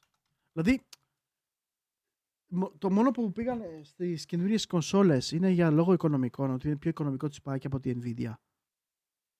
Κατάλαβες; Μμ. Γιατί να μην επενδύσουν μια τεχνολογία του VR, πες μου; Δηλαδή δεν... είναι πάντα πίσω αυτή, η- αυτή η AMD ρε φίλε. Όσο θέλω και να πάει μπροστά να γίνεται τζέζελο στην αγορά. Εντάξει, έκανε ένα μπραφ καλό στο... στη CPU. Ξεπέρασε, θεωρώ, την Intel πλέον. Όλοι, όλοι το λένε, δεν το λέω μόνο ναι, εγώ. και ουσιαστικά τις κάρτες γραφικών τις φέρνει εκεί που είναι η Nvidia και πιο κάτω. Αυτό, ναι. Τώρα Δηλαδή- με τις κάρτες γραφικών θέλει δουλίτσα ακόμα. Πολύ θέλει, όχι λίγο. Ναι, θέλει, θέλει. Με τον encoder, Ωστόσο. με τον DLSS. Μμμ. Α... Τα πάμε λίγο για το Resident Evil. Ε, θεωρώ ότι ίσως σε δύο χρόνια από τώρα, εκεί ήθελα να καταλήξω, ίσως να, με- να μιλάμε αρκετά συχνά για VR εδώ πέρα. Δηλαδή, δεν θεωρώ ότι το VR θα γίνει ποτέ ο ένας και μοναδικός τρόπος που θα παίζουμε games, ξέρεις όπως ονειρευόμασταν παλιά, γιατί δεν είναι και για συνέχεια. Έτσι, δεν μπορεί, ο- ούτε μπορούν όλα τα games να γίνουν first person και VR. Έτσι, ας πούμε εσύ μπορεί να, εσύ γουστάρεις Hades ρε παιδί μου, δεν- γιατί να παίξεις Hades σε VR, δεν υπάρχει λόγος, καταλάβες. Μμμ. Ε, αλλά πιστεύω ότι θα μιλάμε πολύ συχνά για VR κάποτε και θα, θα έχει πολλοί κόσμος VR και θα έχει Να σου πω κάτι, ρε εμπειρία με Χρήστο. VR. Δεν είναι άσχημο όμως, ρε φίλε. Εγώ δεν υπομονώ γιατί ε, ο καθένας έχει τις επιλογές του. Μμμ. Το αν το VR είναι προσιτό και μπορεί να σου προσφέρει αυτές, αυτό που σου αρέσει, την επιλογή του να το κάνεις, γιατί όχι. Όπως εγώ, ας Ε. πούμε, μου αρέσουν τα, τα cockpit, ρε παιδί μου, simulator σε φάση fly, ε, τέτοια. Μμμ. Ace Combat, τα πιο combat oriented, δεν θέλω simulation. Έτσι. Ναι, ναι, κατάλαβα, κατάλαβα. Ε, δηλαδή να πάρω το, το παιχνίδι δράσης τύπου Battlefield και να παίξω στο cockpit η καλύτερη μου. Ξέρει, κάνα σου πω τώρα παιχνίδι μαλάκα που τρελαίνομαι και θα ήθελα σε- να δω σε VR. Afterburner. Battalion. Καλά! Πω!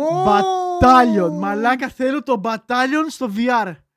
Καλά, εντάξει. By the Το way, Battalion με το, να με σας τη- πω το Battalion πρόκειται. Μιλάει για με ένα το παιχνίδι- χειριστήριο τραπέζι. Καλά. Αυτό είναι το collector's μαλάκα στο Xbox. Καλά. Λοιπόν, ήταν το Battalion ένα παιχνίδι το οποίο έχεις, ε, έχεις, είσαι μέσα σε ένα ρομπότ. Έτσι. Μμ. Το οποίο χειρίζεται, είναι σαν τάγκ. Και το Ναι. χειρίζεσαι μαζί με, με άλλους. NPCs, αλλά το χειρίζεσαι με άλλους. Και ο σκοπός ήταν γιατί ήταν τόσο διαδεδομένο το παιχνίδι. Για το παιχνίδι ερχόταν παρέα με ένα controller. Όταν λέμε το controller, το μεγαλύτερο controller που έχετε δει στη ζωή σας. Με δύο joysticks, κουμπιά, τα οποία όλα ήταν λειτουργικά. Και όλα αυτά χειρίζ- χειριζόταν το ρομπότ. Αργότερα βε- βέβαια βγάλανε τον Battalion σε μια έκδοση του Kinect, από όπου Kinect, το ναι. σκότωσε. Α, καλά, εντάξει. Σ- Και αυτό το concept του Kinect εγώ το σκέφτομαι σε VR. Σε VR, ναι, ναι, ναι, όντως, όντως. Καλά, α, θυμάσαι που σου έλεγα ότι κάποια στιγμή είχε έρθει μια έκθεση εδώ πέρα στο, στο ναι, ναι, ναι, Γκάζι ναι, ναι. Μμμ. Που, ε, μη- που είχε όλες τις κονσόλες της ναι, ιστορίας. ναι. Είχανε, βα- είχανε φέρει Το controller. ε. το controller του Battalion και έπαιζες Battalion. Δεν το είχα ξαναδεί μπροστά μου. Πραγματικά. Είναι, και είναι θηρίο, το έχω δει εγώ. Ήταν σαν το τραπέζι μου. Ε, Το controller, Αυτή, δεν αυτή τη υπάρχει. στιγμή το controller του Battalion πόσο κάνει στη Γερμανία, έτσι, αφού σε ριέρια. Πω, πω, πω, πω. Ε, θυμάμαι, είχε κούτα, είχε κούτα δικιά του όταν, στο, όταν Ναι, το ρε. έπαιρνες. Παιδιά ήταν με κουμούτσα. Πω, πω, τι μου θύμισες. Ναι, αυτό το παιχνίδι λοιπόν πάντα ήταν στο μυαλό μου. Στη, στο βάθος Steel του μυαλού Battalion, μου. συγγνώμη. Steel Steel Battalion, Battalion. ναι. Μπράβο. Battalion το έλεγα εγώ πάντα. Γιατί Ναι, δεν- ναι, δεν- ναι, ναι, ναι. Καταλάβαμε, καταλάβαμε. Ναι. Ε, και πάντα, πάντα, πάντα ονειρευόμουν αυτό το παιχνίδι να, να είναι σε VR, ρε φίλε. Ονειρευόμουν. Λοιπόν, αυτή τη στιγμή το Steel Battalion Controller υπάρχει, είναι mid στο κουτί του. Είναι του 2002 και στη Γερμανία μπορεί να το βρεις με 500 ευρώ. Ugh. Fuck. Μμμ. Fuck, δεν λες τίποτα. Πολλά. Ε, όταν δεν είχες να δώσεις τα 200 όταν πρώτο βγήκε, έτσι πάει τώρα, αδερφέ. Το VR α, AR θα εξελιχθεί πολύ, λέει ο Χρήστος. Πρώτα θα γίνουν πιο φθηνά, μετά πιο ελαφριά, μετά καλύτερο field of view, μετά ασύρματα με καλό bandwidth και τέλος πειραματικά ανείχνευση ματιού. Να σου πω κάτι, Χρήστο. Είμαστε, είμαστε ήδη- ήδη στο field of view, ρε. Αυτό, δηλαδή, άμα το τσεκάρεις, το α, Oculus Quest το 2, άμα δεις πόσα από όλα αυτά τικάρει και, και το ασύρματο με καλό bandwidth Για και ελαφρύ και καλό Μμμ. FOV και, καλό, χ- και καλά hertz και καλό resolution. Άμα δεις πόσα τικάρει θα δεις πόσο κοντά είμαστε στην πραγματικότητα από άποψη headset έτσι, γιατί πριν λίγα χρόνια είχαμε θέμα με τα headset. Ήταν βαριά, είχαν σκατά αναλύσεις α, δεν ήταν άνετα ε, δεν ξέρανε γιατί ζαλίζεται ο κόσμος, ξέρεις, με, κάτι με τα hertz, κάτι... Θυμάσαι, Σεμπάστιαν, που σε κάποια games βάζανε ακόμα να εμφανίζεται και ψεύτικη μύτη; Όχι. Το, έχεις- το έχεις ακούσει αυτό; Όχι. Είχα, είχε γίνει κάποια έρευνα από ό,τι θυμάμαι που έλεγε ότι άμα σε ένα VR περιβάλλον δεν βλέπεις τη μύτη σου είναι disorienting γιατί έχεις συνηθίσει σε όλη τη σου τη ζωή να βλέπεις τη μύτη σου. Άκου τώρα, ε. ε, στέκει. Στε, φαντάζομαι ναι. Ο, ένας από τους λόγους λέει είναι και αυτός. Γιατί δεν βλέπεις μύτη. Λάμπο Εντάξει, VR. θέλω να πω ότι Έλα, ε, για, λα- για λάμπο θα πούμε, θα μιλήσουμε. θα πούμε, ναι. Ε, γενικά όμως, για αυτό το λόγο, ας πούμε, είναι λίγο πιο αισιόδοξα τα πράγματα για το VR το 2 του PlayStation. Ναι. Πιστεύω ότι με όλα Ναι, ναι, αυτά ναι, που ναι, ναι, βλέπουν ναι. και με τα όλα αυτά που δείχνουν τα VR του 2021 και Μμ. παρακάτω, ότι πλέον ε, έχουμε μπει σε αυτό το στάδιο το ότι αυτό το VR γίνεται και πιο προσιτό Ναι. και πιο εύκολο να γίνει ε, και να το πάρει ο μέσος καταναλωτής και να μην είναι τόσο ε, και niche κοινό και elite κοινό. Αυτό, γιατί αυτό, παλιότερα αυτό. ήταν elite. Αυτό, αυτό, ναι. Και ενώ το είχα κράξει το PlayStation, και το PlayStation VR το πρώτο το έχω κράξει πάρα πολύ ε, και πίστευα, το έχω πει και στο podcast και το παραδέχομαι, πίστευα ότι δεν ε, θα, ασχολ, δεν, δεν θα ασχολιόταν η Sony ξανά με VR και ότι δεν θα, είχα πει μάλιστα ότι δεν άξιζε να ασχοληθεί με VR ε, μετά από την έρευνα που έκανα με την τωρινή κατάσταση του VR ε, είμαι believer πλέον. Είμαι believer. αν, μπο- believer. αν μπορέσει. αν δηλαδή η Sony πουσάρει λίγο και για καλούς τίτλους VR, γιατί είναι και αυτό ένα πρόβλημα του VR, ότι δεν έχει killer apps, ειδικά στο PC. Α, άμα πουσάρει λίγο η Sony με VR exclusivities και τέτοια, πιστεύω θα ξεκινήσει λίγο να... Απλά, Κι- ξέρεις το να- θέμα, ρε, τι, τι με ενοχλεί. Ότι, οκ, γιατί κακά τα ψέματα, το VR το 1 του PlayStation ή- για την εποχή του ήταν καλούτσικο. Εντάξει, ένα. για, για να πούμε κα- κακά τα ψέματα. Κάτσε ρε Χρήστο, για την εποχή Ωραία. του. Να πάρεις ένα Ναι. VR headset με 3 εκατοστάρικα, 4 στο launch, αλλά πες 3 εκατοστάρικα Ναι. και να σου δίνει αυτή την VR εμπειρία με μια κατώτερη, κατώτερης τεχνολογίας κονσόλα από την APC, mid προς high end, και να σου δίνει αυτή την εμπειρία VR, ήταν κάτι πολύ εξωσημείωτο. Και, Ήτανε, και ναι, μπράβο εντάξει. τους. Αλλά Δεν έχεις άδικο, ναι. αυτό που με ενόχλησε πάρα πολύ ήταν η άσχημη υποστήριξη. Σε θέμα Ε, παιχνιδιών, καλά τώρα. Γιατί αν όσο και να έχεις Ε, τεχνολογία καλά. και τα VR και τα λοιπά, άμα δεν έχεις την υποστήριξη Παλιά σε μου βοηθήσουνε. τεχνικός σκηνό η Sony. Παλιά μου Ωραία, τεχνικός σκηνό. Δεν είναι μόνο αυτό, ρε. Είναι όλα. δηλαδή και, και εταιρείες third person, ε, third parties, άμα δεν το στηρίξουν, Άμα δεν το στηρίξεις πρώτα εσύ, είναι αυτό που λέει ε, άμα δεν μπενέψει στο σπίτι σου θα πέσει να σε πλακώσει. Αυτό έγινε και με το Vita, αυτό έγινε και με το PSP και αυτό έγινε και με το Συμφωνώ. PSVR. Συμφωνώ. Ακριβώς. Μεγάλη αλήθεια αυτό που λες, γιατί το έχω υποδείξει η Sony στο βάθος του χρόνου, ότι δεν ξέρω, είτε άμα δεν πετυχαίνει το project της με τη μία, εμέσω πλήση αυτό το παρατάει Μμμ. και το αφήνει στη μοίρα του μέχρι κάποια στιγμή να πει ότι ε, κλείσαμε. Και μετά από εκεί και πέρα λες εσύ τώρα τι έγινε. Μμμ. Δηλαδή βλέπεις τώρα, κλείνουν τα stores του PlayStation 3 και του Vita. Και του PSP, συγγνώμη, να μην πούμε το Vita. PSP. Και το Vita. Κλείνουν τα store. Γιατί τα κλείνουνε; Γιατί το PlayStation 3 δεν είχε τόσο, τόσο δύναμη όσο είχε το 2 και το 4. Έτσι. Ναι, αλλιώς θα είχαν λόγο να το κρατήσουν αρκετά Μα- χρόνια ακόμα. ναι. Μα μέχρι πρόσφατα γινόντουσαν ακόμα service σε PlayStation 2. Official service. Μμμ. Ε, τα λέω λίγο πιο έντονα από ό,τι πρέπει, αλλά τα λέω γιατί συγχύζομαι, γιατί Ε. αυτά, αυτά στον κόσμο, ο κόσμος τα αγάπησε. Είτε ήταν, είτε ήταν πετυχημένα ή όχι για αυτούς, ένα, πόσο εκατομμύρια κόσμος τα είχε αυτά. Και τα υποστήριξες. Καταρχάς, την πρώτη εβδομάδα που τα συζητάγαμε εμείς, είχε- που τα συζητούσαμε εμείς στο podcast, είδες, δεν είχε πάρει χαμπάρι ο κόσμος και τώρα έχω δει έχει γίνει σφαγή στο ίντερνετ με το PlayStation 3. Τέλος πάντων, τα είχαμε πει σε, σε προ-προηγούμενο podcast. Α, Μμμ. Αν θέλετε να ανατρέξετε σε προηγούμενο podcast ε, για την κατάσταση του PlayStation 3 α, και του PSP. και του PSP και του Vita. Λοιπόν, ε, να πάμε στη Square. Αυτό ανυπομο... ανυπομονούσα να το πω αυτό το, το νέο. Πες το, ο δικός σου.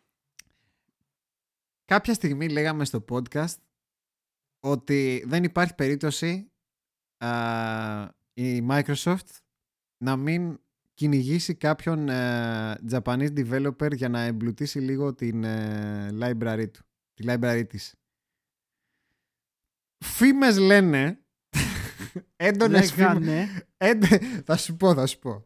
Έντονες φήμες ε, ήθελαν ε, τη Square Enix να έχει δεχθεί αρκετές ε, προσφορές από δυτικούς για εξαγορά. Η Square Enix, έτσι. Τα οποία, τις οποίες φήμες ε, βιάστηκε η Square Enix να βγει να διαψεύσει. Και λέω εγώ τώρα, ποιοι είναι αυτοί; Ποιοι, ποιοι είναι αυτοί, Σεμπάστιαν; ποιοι είναι αυτοί; Ποιοι είναι αυτοί που μπορεί να έκαναν ε, προσφορές στη Square και στη... Έλα μου Βασικά, ντε. Ποιοι είναι αυτοί που μπορεί να κάνουν προσφορές στη Square για εξαγορά; Ε, κλασικά ρε παιδί μου, τα, χε- τα, μάλλον τα χεράκια της τα έχουν εκεί πέσα η Microsoft, κατά πάσα πιθανότητα. Υπήρχαν κάποιοι που είπαν ότι μπορεί να εδέχθηκαν ε, προσφορά και από τη Sony. Πιστεύεις ότι υπήρξε προσφορά από τη Sony? Ίσως. Αλλά δεν νομίζω να ήταν σε βαθμό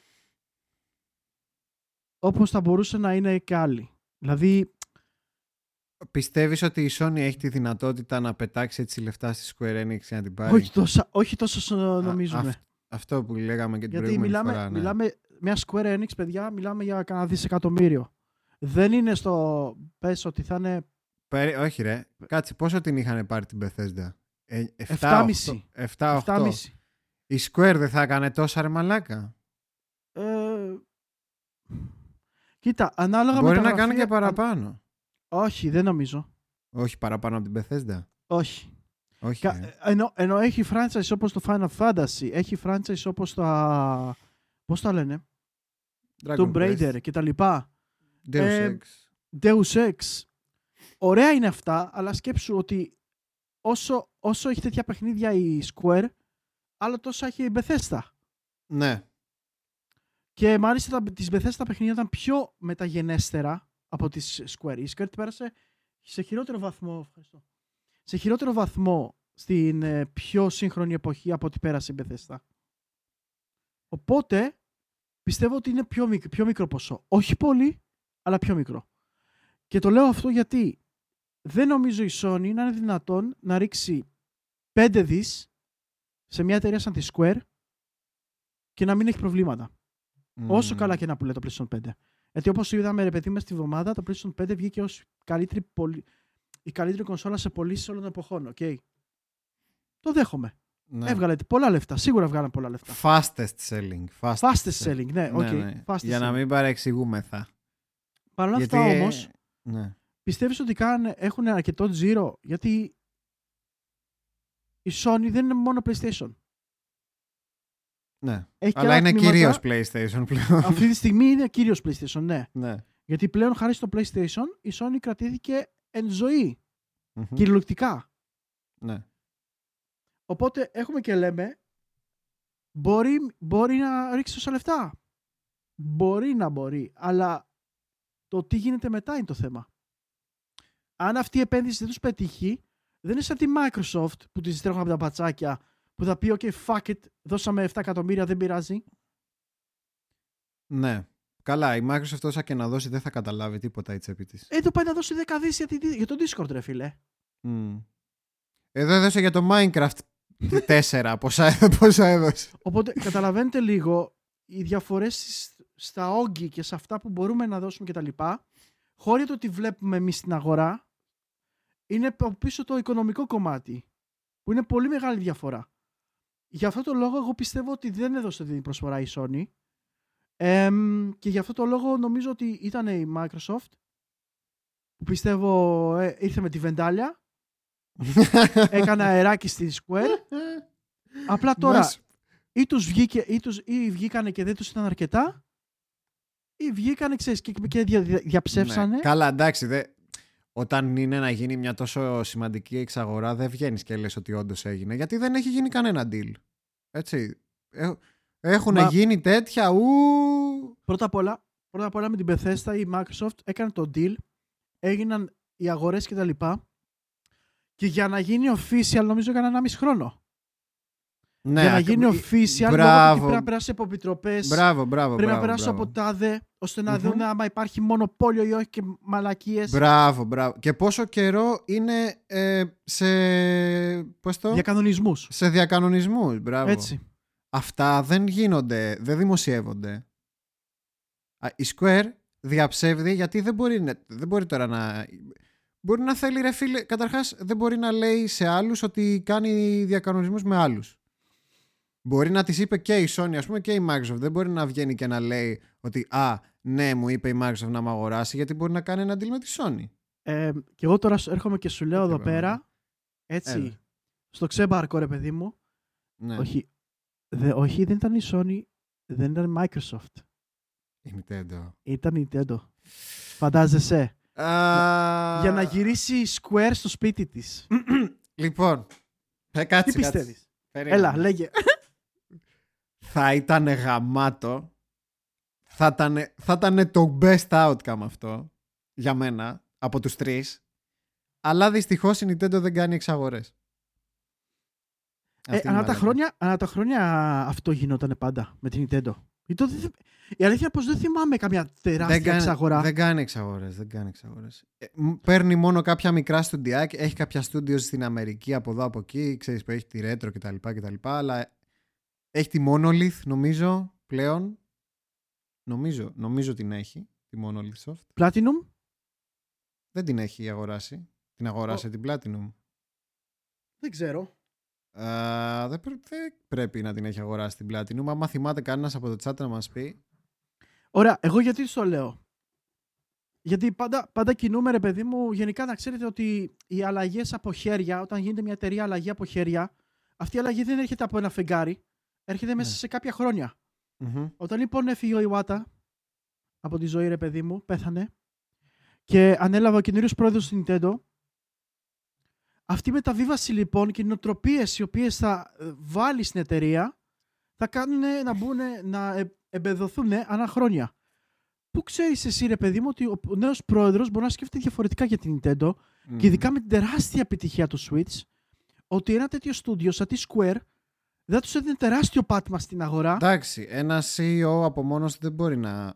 Βρε ναι, υπάρχουν και επενδυτές, υπάρχει και το, Ναι, και, ναι, το, ναι. ε, και το συμβόλαιο και το συμβούλιο. Αυτό. ναι. Υπάρχουν όλοι. Απλά σου λέω ότι. Ε, πού ξέρεις εσύ, ας πούμε, αυτές οι ιδέες από τον πρόεδρο και, τους, και το, συ- και το Καταλαβαίνω, συμβόλαιο. καταλαβαίνω τι θες να πεις και μακάρι να αλλάξουν τα μυαλά της Nintendo κάποια στιγμή για κάποια πράγματα αλλά δεν, αυτό δεν νομίζω να αλλάξει. Εν τω μεταξύ έχουμε ξαναπεί ότι η Nintendo έχει πάρα πολλά λεφτά στην μπάνκα, έτσι. Ναι, ρε. Α, α, α, άνετα την έχει τη Square, έτσι. Κάνει ένα έτσι και την πήρε. Αλλά δεν, δεν θέλουν. Θέλουν να είναι αυτόνομοι. Α, δεν την έχουμε αγοράσει ακόμα, λέει ο Blake την Platinum. η, Nintendo, η Nintendo, παιδιά, ξεκίνησε σαν εταιρεία το 1889, συγγνώμη. 1900, 1889. 1889. Ε, ε, κρατήστε λίγο τους αριθμούς. Μιλάμε Μμμ. για 140 χρόνια. Που έφτιαχναν καρτούλες χαναφούντα. Ξεκινήσανε με κάρτες. Εννοείται, ξεκινήσαμε με κάρτες πρώτα. Είναι πιο παλιά από την Disney. Μμμ. Το, συ- συνειδητοποιήστε το λίγο τα νούμερα για το πόσο καιρό υπάρχει η Nintendo. Ναι. Αυτό θέλω. 131. Thank you. 131 χρόνια. Παιδιά, δεν είναι normal πράγματα. Είναι κάποιες εταιρείες οι οποίες είναι, είναι όλες τις γεννήσεις του πατέρα μου, του παππού μου και του προπαππού μου, παιδιά. Ε, είναι με το πώς πηγαίνουν, ε, οι- πώς ε, μεταβιβάζονται οι εταιρείες στην Ιαπωνία που ξέρεις πηγαίνουν, που έχουν μεγάλη παράδοση ξέρεις, με το να πηγαίνει οικογενειακά το... Μα, μα και ο προηγούμενος πρόεδρος πριν πάει στο Iwata, παιδιά, ε, by the way, έβλεπα ντοκιμαντέρ για τον ε, Satoru Iwata Ναι. και έβλεπα το πώς έγινε ο νεότερος πρόεδρος της Nintendo και το ότι κανονικά πήγαινε από, από Και ο πατέρα σε γιο. μόνος, ο, πρω, ο πρώτος που δεν ήταν της οικογένειας, ε, πώς Αυτό. τους- πώς τους λέγανε της Nintendo. Ε, περίμενε. Το θυμάμαι το... ε, μ, Ναι, ναι, ναι. Αν η Nintendo δεν αλλάξει νοοτροπία με το horsepower, αυτές οι εταιρείες θα πάνε στράφη στην Nintendo. Η εταιρεία δεν το, δεν το αλλάζει αυτή την οτροπία. Δεν η νομίζω, Nintendo; ρε. Ρε Blake, δεν νομίζω ότι η Nintendo πρέπει να αλλάξει νοοτροπία όσον αφορά το horsepower. Δεν ξέρω αν, αν συμφωνείς ε, με αυτό. Δηλαδή, πιστεύεις ότι το θέμα της Nintendo είναι αυτό; Δηλαδή, το, να φτιάξει, Horsepower. το να φτιάξει δυνατή κονσόλα. Η, Αυτό είναι η το θέμα, Nintendo, δηλαδή. η Nintendo, παιδιά, η Nintendo από τη στιγμή που είχε ζημιά με το GameCube, Ναι, γιατί με το GameCube έπαθε ζημιά, ναι, ναι, ναι. μετά την τεράστια επιτυχία του Super Nintendo και την μέτρια του Nintendo 64, ε, έπαθε ζημιά. Μμμ. Και λόγω του ότι αυτό το hardware που είχαν ήδη εξελίχθηκε σε ένα Wii με ελάχιστη δουλειά και τους Ναι. απάφερε τεράστιο κέρδος, η Nintendo άλλαξε τελείως τα μυαλά της. Ναι, η Και Nintendo Είναι και αυτό ένα κομμάτι του Iwata που μπήκε στην Nintendo χάρη, χάρη από αυτόν. έχει, Γιατί έχει... ο Iwata ήταν που έφερε το μυαλό το ότι η Nintendo φέρνει το entertainment από το technology, innovation. Μμ. Σκεφτείτε τι θέλετε να κάνετε καινούριο και διαφορετικό από ότι να κάνετε αυτό το πράγμα. Δηλαδή, δεν, δεν νομίζω να κυνηγήσει τεχνολογικά τους άλλους. Ε, ενώ μπορεί, δεν νομίζω, γιατί θα μπει άμεσα σε ανταγωνισμό μαζί τους. Η Nintendo αυτή τη στιγμή παίζει μπάλα μόνη της. Παίζει μπάλα στο handheld, Αχα. παίζει μπαλίτσα σε αυτό που κάνει με το Switch. Δεν τους νοιάζει, δεν κοιτάνε τον ανταγωνισμό. Γι' αυτό το Φθηνό- λόγο δεν αλλάζει. Φθηνό hardware, Φθηνότατο hardware, έτσι. ακριβότατο software. Oh yeah. θα, σε Οπότε- στραγγί... θα σε στραγγίξω. Δεν πρόκειται η Nintendo να γυρίσει στις χρυσές εποχές του horsepower που ήταν. Θέλεις Nintendo, θα σε στραγγίξει. Λέει, α, τώρα μιλάμε φαντάζομαι για το αν θα αγόραζε η τέτοια, αν θα αγόραζε η Nintendo την ε, Square. Θα βγάζει λέει παιχνίδια cel-shaded τύπου Dragon Quest και Octopath Traveler, Tomb Raider τέρμα, Deus Ex τέρμα, δύσκολα θα βλέπω. Ναι, προφανώς. Αυτά θα τελειώνανε άμα, το έπαιρνε, άμα την έπαιρνε η Nintendo όντως. Όμως μπορεί να βλέπαμε επιτέλους ένα πολύ καλό Final Fantasy. Μπορεί. Ίσως. Yamauchi. Thank you. Οικογένεια Yamauchi. Μπράβο, η οικογένεια Γιαμαούτσι. Το μέχρι το 2002 ήταν Ναι. η οικογένεια Yamauchi, η οποία Μμμ. είχε την Nintendo από την αρχή. Μπράβο. Έτσι, τρι, τρεις Από το πρόεδροι. 1889 που λέμε. ναι. 1889 ήταν ο πρώτος ο Φουσαΐρο Yamauchi, Μμμ. ο οποίος μετά το πήρε ο, ο Σεκύριο Yamauchi και τέλος Χορόσι Yamauchi, ο οποίος ο Χορόσι ήταν ο πρώτος που μετεβίβασε την εταιρεία σε μέλος μη οικογενείας, ο οποίος ήταν ο Σατόρο Μμμ. Iwata.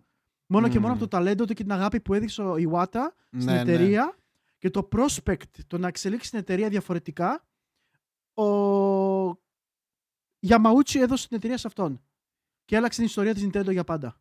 Κάτι το οποίο στην Ιαπωνία δεν γίνεται καθόλου εύκολα. Το τώρα να- πλέον έχει γίνει, έχουν εξελιχθεί πάρα πολύ στην Ε, Ιαπωνία τώρα, διαφορετικά τώρα. Ε, θυμάμαι... Μέχρι, πρόσφατα, μέχρι πρόσφατα ήταν τα μυαλά τους πολύ κολλημένα, ρε. Δεν ξέρω αν ε, το έχεις υπόψη. Ότι ακόμα στην Ιαπωνία δυστυχώς είναι πολύ σεξιστές.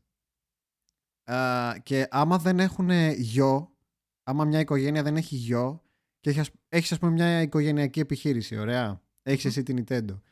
Και δεν έχεις γιο, έχεις κόρη, ξέρεις τι κάνανε. Υιοθετούσαν έναν ενήλικο άνθρωπο για να του μεταβιβάσουν την εταιρεία.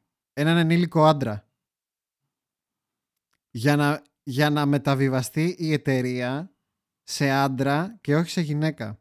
Και να γίνει αυτός και καλά ο θετός γιος της οικογένειας και Α- θα έχει και το... Μαλάκα δεν Αυτό, υπάρχουν αυτό, δεν, αυτό δεν το ξέρω να σου πω την Ναι, αλήθεια. ναι, ναι, δεν το ναι, ναι. γνωρίζω. Ναι, ναι, ναι, ναι. Αλλά Πρέπει ξέρω να πως- έχει γίνει, ναι, πρέπει πως να έχει ήταν γίνει και στην γενικά. Nintendo. Δεν νομίζω, ρε. Α, α, θα το ψάξουμε, θα δούμε αν έχει γίνει. Γενικότερα γινόταν πολύ στο παρελθόν. Γιατί κάποιες οικογένειες δεν κάνανε γιους. Η Platinum είναι η μόνη που θα μπορούσε να ταιριάζει σε περίπτωση εξαγοράς. Δεν ξέρω γιατί το λες αυτό, γιατί η Platinum βγάζει πολύ adult παιχνίδια. Νομίζω απλά το έχετε στο μυαλό σας πλέον ότι ταιριάζει. Εμείς λέμε για την... ε, Εγώ τον έφερα για την εξαγορά της Nintendo γιατί επί εποχής Super Nintendo η Square ήταν αποκλειστικός, αποκλειστικά έφτιανε παιχνίδια για την ε, Nintendo. Και ήταν ας πούμε πάντα ήξερε ότι το Final Fantasy θα βγει στο Nintendo. Δεν έβγαινε πουθενά άλλο. Μμ. Ήταν Εγώ αποκλειστικά νομίζω εκεί. μια χαρά θα τέριαζε η Square Enix στην Nintendo. Απλά δεν θα τέριαζαν οι εξαγορές που που έχει κάνει Square τώρα τελευταία. Ας πούμε, ναι, οκ, το Hitman δεν κολλάει με την Nintendo και το Tomb Raider ή το Deus Ex. Είναι δυτικά franchise που τα πήρε η Square τώρα. Αλλά όλα τα υπόλοιπα τα δικά της ταιριάζουν κουτί με Nintendo, μαλάκα. Τα JRPG Μια χαρά, και όλα μια αυτά. χαρά όλα θα προσαρμο- προσαρμοζόντουσαν. Πίστεψε Αλλά με. δεν είναι η Nintendo, δυστυχώς. Αυτή Αλλά που δεν είναι έκανε Nintendo, τα- ναι. ναι, ναι, ναι. Αυτό, δηλαδή τι άλλο έχουμε να πούμε; Αυτά για τη Αυτό έγινε Square. με τη Δυστυχώς. Square, Μας, ναι. γύρωσε, μας έχει γειώσει θεωρητικά η Square, αλλά εγώ κρατάω μικρό καλάθι. Θα δούμε πώς Εγώ, θα... εγώ ακόμα προχωρήσει. περιμένω Sega, ρε. Η ακόμα- Sega α- είναι, Δεν Η ακούγεται Sega- τίποτα ακόμα, ρε. η Sega είναι σαν να την έχει ήδη η Microsoft.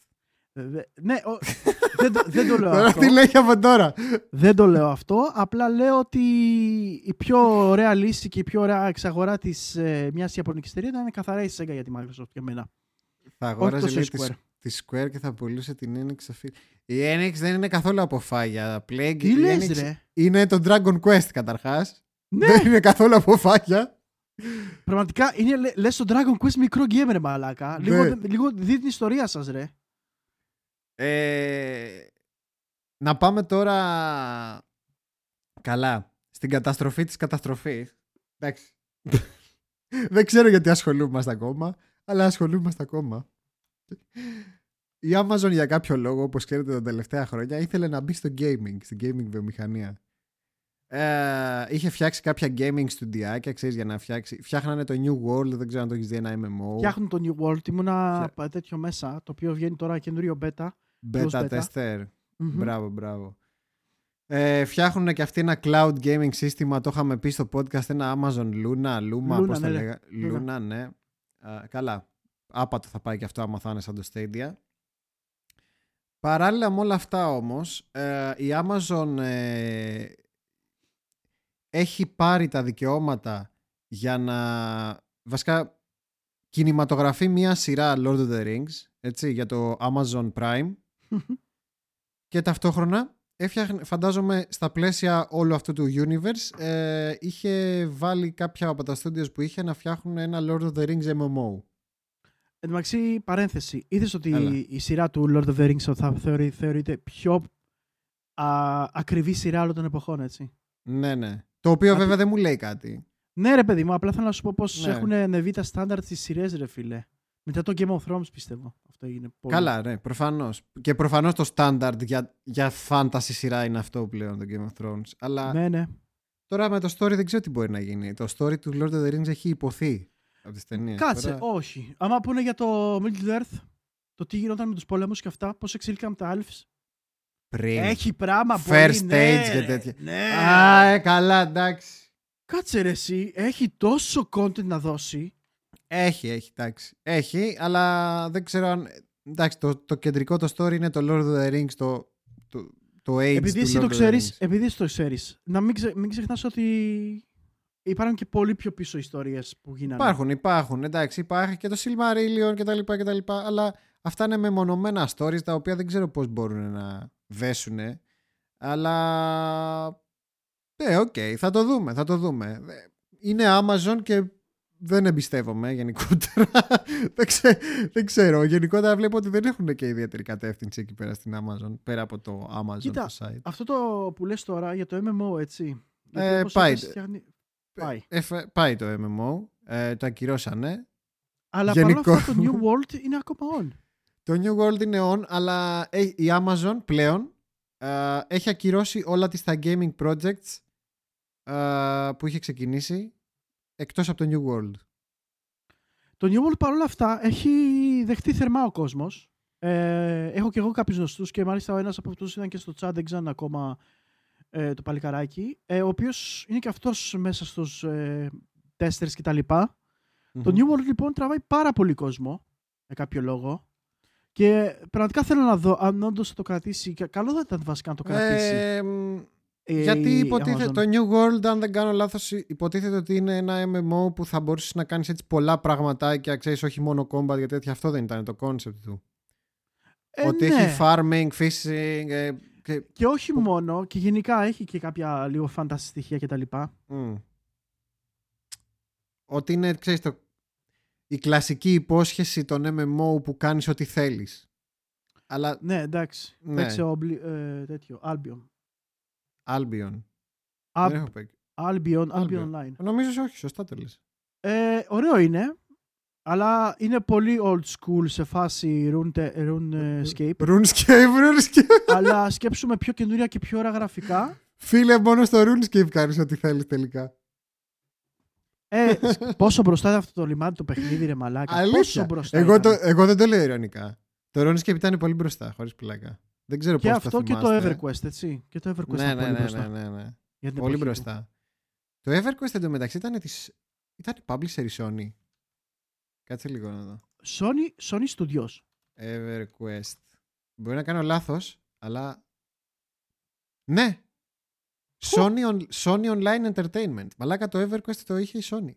Δεν Όχι, ήταν εσύ και αυτό; developer, ήταν... Ε, καλά, ναι, εντάξει. Είχε κόσμο μαλάκα, έκλεγανε όταν το έκλεινε. Το θυμάμαι.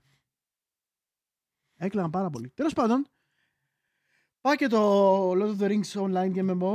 Δυστυχώς. Ε, είχαμε ένα παλιότερο ένα MMO του Lord of the Rings, το οποίο ήταν απομέτριος καλό σε, Α. θέμα, σε, θέμα δημο- σε θέμα το πόσο δημοφιλές ήταν, ήτανε, εννοώ. Σαν παιχνίδι ήταν πολύ stable, καλό. Ε, και δυστυχώς ναι, δεν, ε, δεν κράτησε. Νομίζω και αυτό έχει κλείσει έτσι. Ο Lord of the Rings Online δεν έχει... Ναι. νομίζω δεν έχει κλείσει. Let me check. Αλλά έχει γίνει ψηλό pay to win, κάτι τέτοιο. Ναι. Είναι free. Νομίζω είναι free και pay to win. Μαλ, μαλακίες κλασικές. Σαν τον Neverwinter. Το, το Neverwinter το ξεκίνησε σε κάποια φάση, αλλά... Όχι, online είναι. Υπάρχει. Μμμ. Έχει κόσμο, είχε κόσμο αυτό. Πολύ, πολύ καλό κοινό. Κάποτε το παίζανε, ναι. Αλλά τώρα. Και αυτό όταν πρωτοβγήκε θυμάμαι Wow Killer. oh. ναι, ναι, όλα όταν βγαίνουν είναι Κλασικά. wow killer. Μαλάκα. αυτό το wow τι έχει δημιουργήσει ρε μαλάκα. δεν υπάρχει wow killer. Ναι, δεν υπάρχει. Τέλος. δεν υπάρχει Ξεχάστε wow το. killer. Ό,τι και να βγει. Μόνο όταν πεθάνει το wow θα υπάρχει wow killer. Που, βα- που και πάλι δεν ξέρω.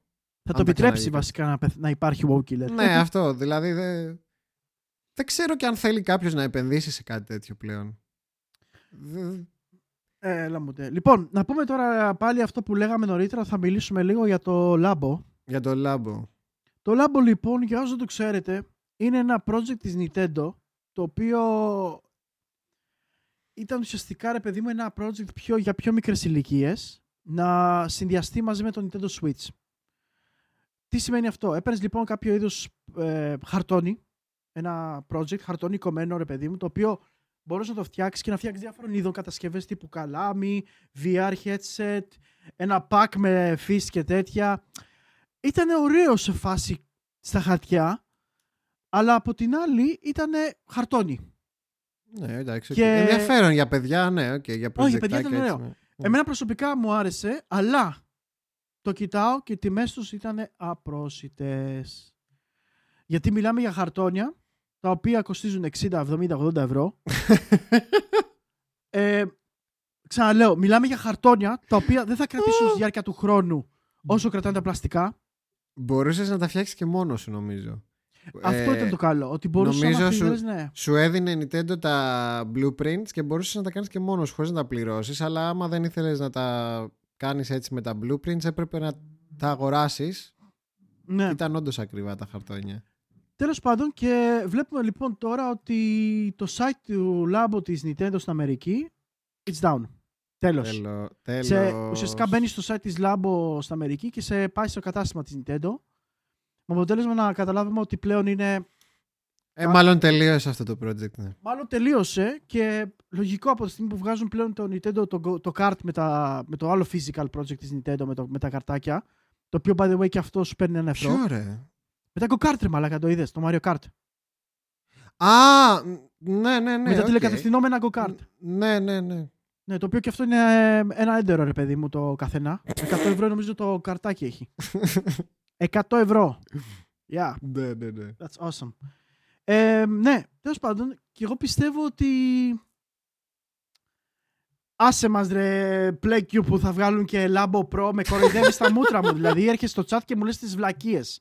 Σοβαρέψου λίγο, προσγειώσου λίγο από το Nintendo σύννεφο. Μας κοροϊδεύει ρε εσύ από το chat ρε, πες του κάτι. Λάμπο Plague- πρόλε, Ο, μαλάκα. ο Plague είναι Plague.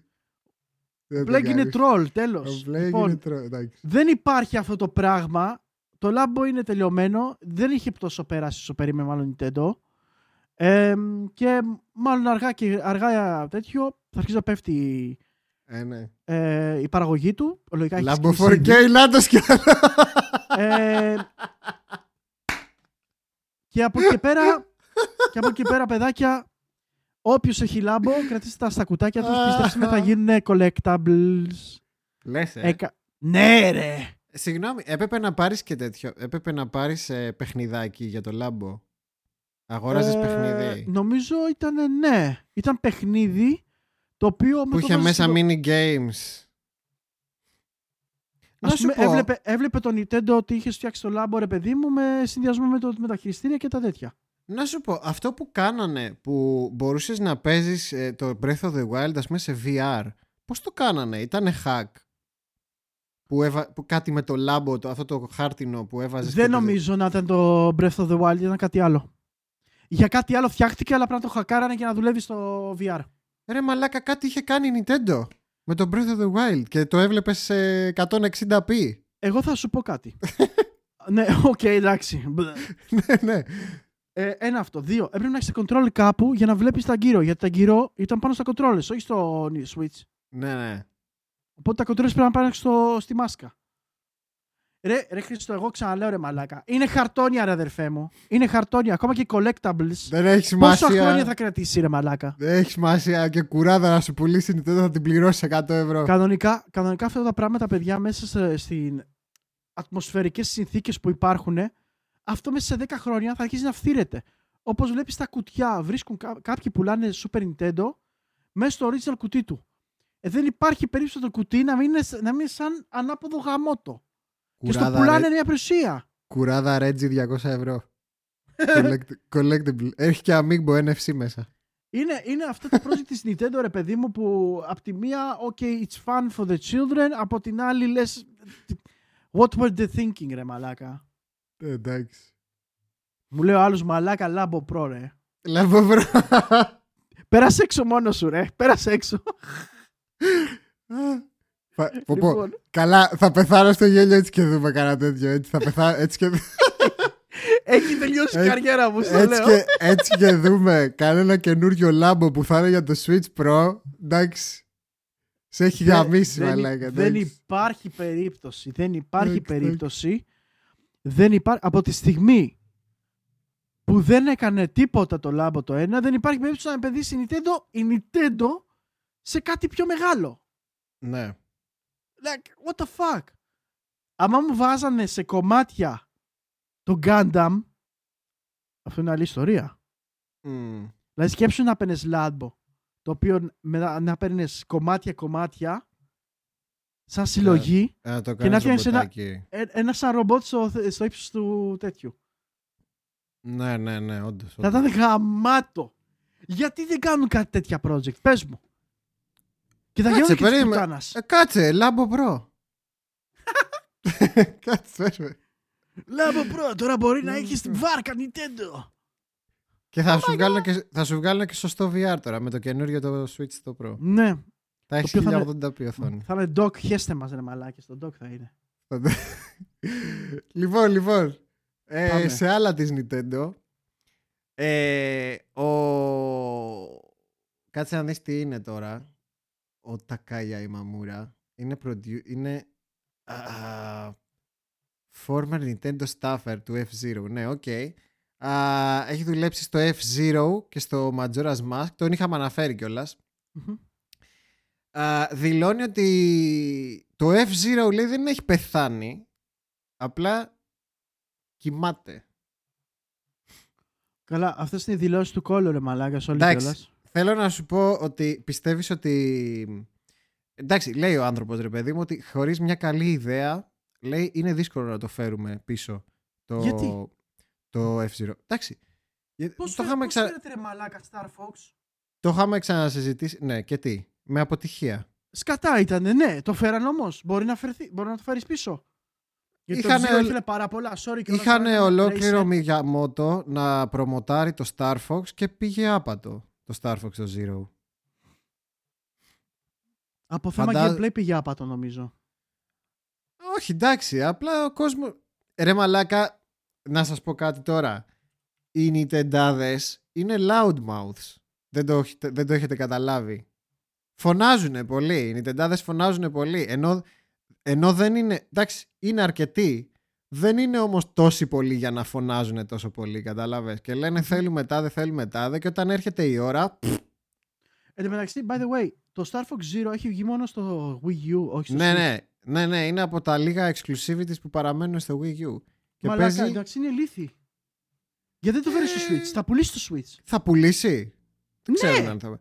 Δεν Λοιπόν- πούλησε καλά, ρε, στο Wii U. δεν πούλησε καλά στο Wii U γιατί είχε 30 εκατομμύρια άτομα. δεν μιλάμε Μπορεί- για τα 80 εκατομμύρια που είχε το Super Nintendo που έπαιζαν Star Fox και θέλαν Star Fox 2. Μιλάμε για 30 εκατομμύρια τα οποία είχαν Wii U. Τα οποία δεν ασχολιόντουσαν με το Wii U. Εντάξει, μπορεί να μην του έχουν τόσο εμπιστοσύνη όσο άλλα. Όσο άλλα Θέλω που να, έφεραν. πω, θέλω να πω το, Sta- το F-Zero είναι ένα franchise το οποίο μπορεί να το φέρεις με στην καινούργια τεχνολογία, με καινούργια γραφικά και μπορείς να το κάνεις ένα τσαπ παραπάνω. Το δεν χρειάζεται F-Zero. πολλά. Ναι, Ε, χρειάζεται Εφόσον- πολλά, ρε Χρήστο. εφο- όχι, αλλά εφόσον λέει ο άνθρωπος ότι άμα λέει δεν έχουμε καινούργια. Δεν την ξέρεις την Nintendo. Για να φέρει το F-Zero, θέλει να κάνει κάποια καινούργια πουτανιά, κατάλαβες. Η Nintendo τώρα έχει το Mario Kart. Το F-Zero θα ήταν το hardcore racing τους. Δεν ξέρω αν, αν το 2021 έχει κοινό η Nintendo για ένα ξέρεις, hardcore ε, futuristic racing. Δυστυχώς. Δυστυχώς. Αλλά, μα- Sorry και ώρα παρένθεση. Βρίσκω Έλα. κάτι παιχνίδια εδώ πέρα μαλάκα τύπου Bayonetta 2 στο Wii U μαλάκα 10 ευρώ ρε. Ε, καλά, τώρα που θα πάρεις το... τε- Α, Wii U είπες. Wii U, Α, ναι. Wii U, Wii U. Αυτό θέλω να σου πω ότι είναι όχι απλά Ναι, α, σκοτώνουνε. Εντάξει, αυτά, καλά. Να τα έχετε υπόψη είναι αυτά. Αυτά στο Wii U που τα σκοτώνουν τώρα, κάποτε ξέρεις πόσο θα κάνουν. Τώρα τα Εμένα μου λες. πουλάνε. Τώρα τα πουλάνε γιατί τα έχουν βγάλει στο Switch. Ναι, Κάποτε όμως τα έχουν συλλεκτική αξία γιατί σου λέει «Ω, είναι η έκδοση του Wii U που έχει βγάλει πέντε κόπιες». ναι. Β- Hyrule Warriors 13 ευρώ. Α, μπράβο, αυτό που λέει ο Χρήστος. Προέρχεται Wii U Games γίνονται συλλεκτικά. Καταρχάς, πολλά από αυτά τα παιχνίδια μπορείς να τα παίξεις στο Wii U με απειροελάχιστες διαφορές από ό,τι στο Switch. Ας πούμε το Hyrule Warriors, άμα πάρεις όλα τα DLC, δεν έχει καμία διαφορά από το Switch. Είναι το ίδιο game. Έχουν βάλει μερικούς χαρακτήρες μόνο. Το Mario Kart και αυτό πολύ λίγες αλλαγές έχει. Έχει τα διπλά items και τα λοιπά. Θα Γενικά, δω και τώρα. Εντάξει, στο Το- τέτοιο κάνανε πολλές αλλαγές. Στο, στο Bowser's Fury, πώς το λέει. Μπράβο, ναι, Bowser's Fury. Μαλάκα Είναι τα λέμε, καινούριο. τα, τα λέμε ταυτόχρονα με τον άλλο Χρήστο, μαλάκα. Για το 3D World λες, λέτε. Ναι, μπράβο. ναι. Ε, εμένα μου αρέσει το καινούριο το Μάριο. Το σκέφτομαι, με κολλάζει. Ε, πόσο το έχουν, άμα το έχουν 60 δεν λέει ρε φίλε. 60 είναι, γιατί όχι. Μάριο, και- το Μάριο για μένα, για μένα το Μάριο Είναι 60 πάντα 60 το αξίζει. Εντάξει. Ε, οκ. Είναι, Touché. για μένα Touché, είναι στανταράκι, touché. σε φάση ότι Ναι. μπαίνεις κάτι το οποίο είναι στανταράκι καλό. Δεν θα είναι κακό. 60 ratio. ε, δε- δεν έχει ratio, ξέρει issue. Μάριο 64 να σου βγάλω 60 θα το πάρεις. το πήρε το τέτοιο είπαμε, ε. Ποιο, Το, ρε; τα πήρε το, το, το collection. Είπες Δι- πήρες. δύο έχω. Α, δύο πήρα. Εντάξει, οκ. Δύο πήρα. Τα 3D έχω World κλεισταστεί, τέτοια. λέει τερματίστηκε στο Switch. Καλό game. Μου φάνηκε μικρό το Bowser's Fury. Ήταν πολύ καλό έξτρα. Το, κοίτα, το Bowser's Fury και το 3D World είναι πάνω φτιάχ, φτιάχ, έχουν φτιαχτεί για να παίξουν, παιχτούν multiplayer. Και για λίγο πιο μικρές ηλικίες. Από πάντα ήταν το 3D World έτσι. Και θα θυμάμαι και στο τέτοιο που ήταν, ήταν πιο εύκολο game από τα, τα Super Mario. Α, δεν το είχα παίξει μέχρι αρκετά, με- δηλαδή μέχρι αρκετά μετά έτσι ώστε να δω αν δυσκολεύει. Αλλά ήταν πολύ ωραίο σε multiplayer πάντως που είχα παίξει λίγο. Πολύ Αυτό, ωραίο. αυτό ακριβώς. Έπαιζε και τετράπλο. Δεν ξέρω, α, το Bowser's Fury το expansion παίζει τετραπλό, δεν θυμάμαι. Ναι, ρε! Α, παίζει. Ναι, βέβαια. Α, μια Χριστό. χαρά. Χρήστο, δες μία στο Messenger. Α, eBay μου στέλνει εδώ άλλος. Mario Kart 8. Α. Bundle. Το Wii U το μαύρο με τα 32 GB. Mario Κοίτα το Kart Wii U πώς 8, είναι σε, κα- σε τι κατάσταση. Mario Kart 8 Splatoon Premium Pack. Αυτό δεν το έχω δει ποτέ. Ε, ναι, ναι, ναι, ναι. Α, μαλάκα δεν το έχει αγγίξει. Ναι, αυτό θέλω να πω. Δεν έχει από δεν τίποτα. το έχει, δεν το έχει, δεν έχει παίξει. Έχει και αρκετά games, ε. Μμμ.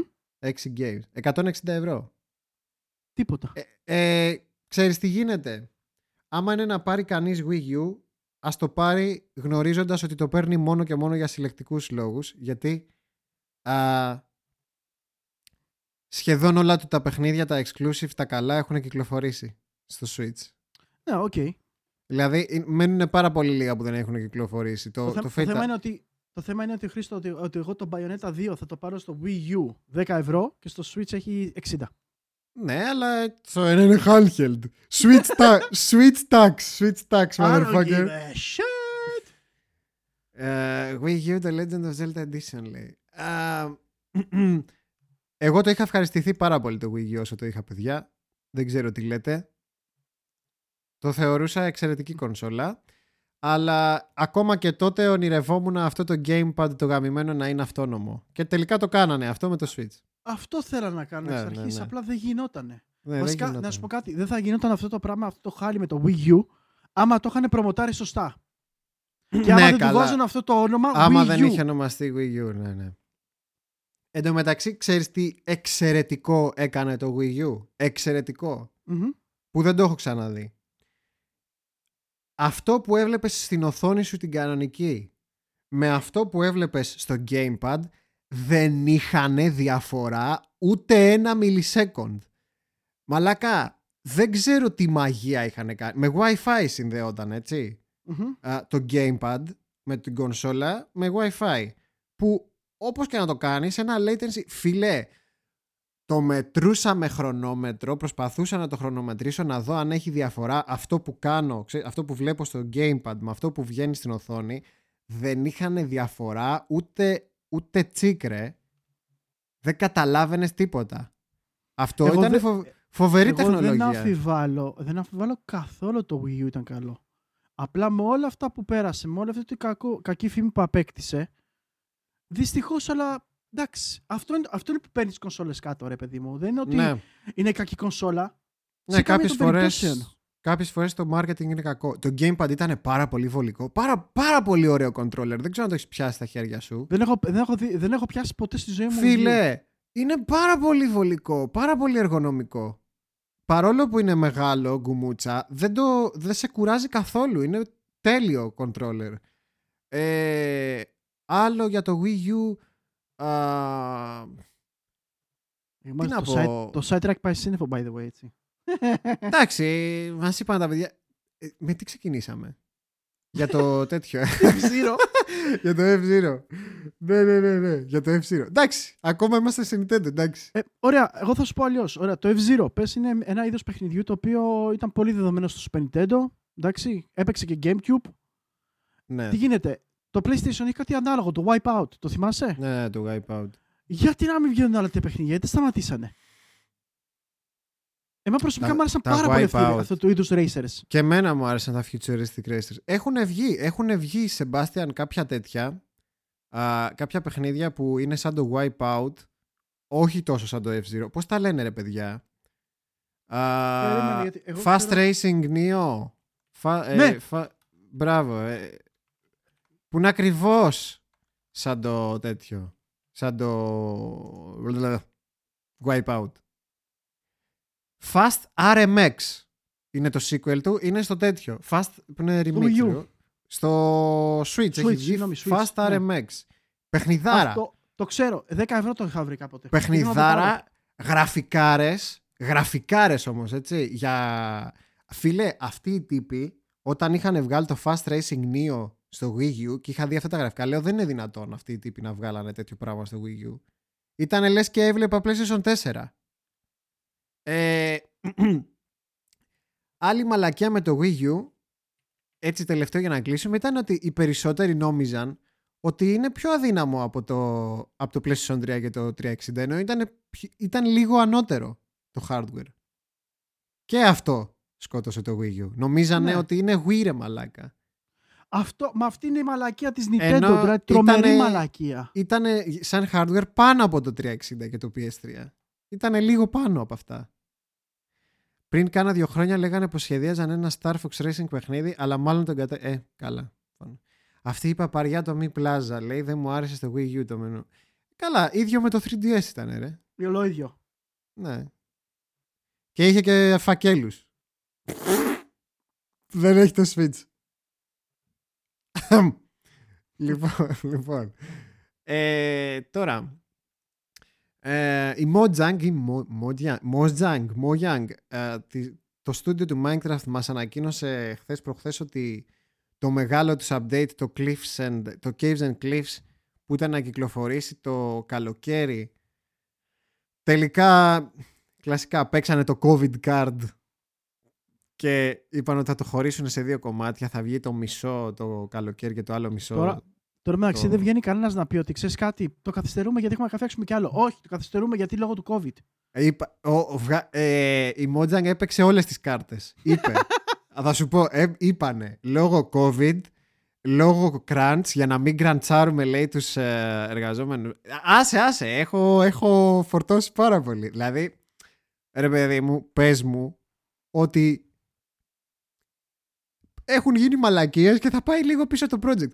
Μη μου λες, ρε Πούστη, μη μου λες ότι πας πίσω το project για να μην κραντσάρεις τους ε, developers. Τέλος πάντων. Α, οπότε θα χωριστείς στα δύο το update. Τα μισά features θα τα πάρουμε το καλοκαίρι και τα άλλα μισά α, το, Με δόσεις δηλαδή. το, το χειμώνα, ναι. Μαλακία γιατί ήταν μεγάλο update. Τώρα, α, έχουμε μερικά της Sega. Μερικά νέα της Sega. Α, Sega. Ναι, ρε φίλε. Από αυτά τα rating boards που βγάζουν τα, πώς τα λένε, έλα μωρέ, το E for Everyone, το 18 Plus και όλα Ναι, αυτά. ναι, ναι, ναι, τα, EC- ε, τα ESRB. Α, μπράβο. Ε, πολλές φορές γίνονται leaks για παιχνίδια που θα βγούνε. Μμμ. Α, και διέρευσε ένας τίτλος ο οποίος ονομάζεται Super Monkey Ball Banana Mania. Μπενενέ. Α, It's all about the banana. που μπορεί, μπορεί να είναι κάποια, κάποιο, sequel, κάποιος, κάποιο νέο Super Monkey Ball αυτής της παιχνιδάρας ξεχασμένης από το Θεό. Αυτό θέλω να πω ότι ήταν, ήταν παλιά ένα ωραίο, πολύ ωραίο παιχνίδι το Monkey Ball. Πολύ ωραίο Μμμ. πα- puzzle φάση. Μμμ. Ήταν, ήταν κάτι το οποίο μου θύμιζε πάρα πολύ το Kula World. Το οποίο μου άρεσε πάρα πολύ και το έχω και request στο κανάλι. Ναι, μου. ακριβώς. Και δε- δεν θυμάμαι ποιο είναι πρώτο. Το Α, Kula World. παί- παίζει να είναι το Kula World. Ναι, ναι. το πρώτο είναι ήταν σε- PlayStation 1 και το Monkey Ball ήταν πιο μετά, ρε. PlayStation 2 νομίζω ήταν. Ναι, ναι, ναι. Έχεις δίκιο, έχεις δίκιο. Α, οπότε μπορούμε να δω, μπορεί να δούμε μια επιστροφή του Super Monkey Ball. Δεν ξέρω σε τι πλατφόρμα. Αν μου λες να υποθέσω, θα υποθέσω Switch. Καλά, εννοείται αυτό. Ίσως Και επειδή βασικά- έχει, έχει και το gyro, ξέρω εγώ, για να... Κάτσε ρε, ξέρεις- και το, άμα το πάρεις έτσι ρε φίλα, όλα, όλα πλέον, είναι- εκτός από τη Microsoft by the way, δεν έχει ε, gyro στο controller της. Η Ναι. Sony στο κεντρικό της το έχει. Ναι, ναι, ναι.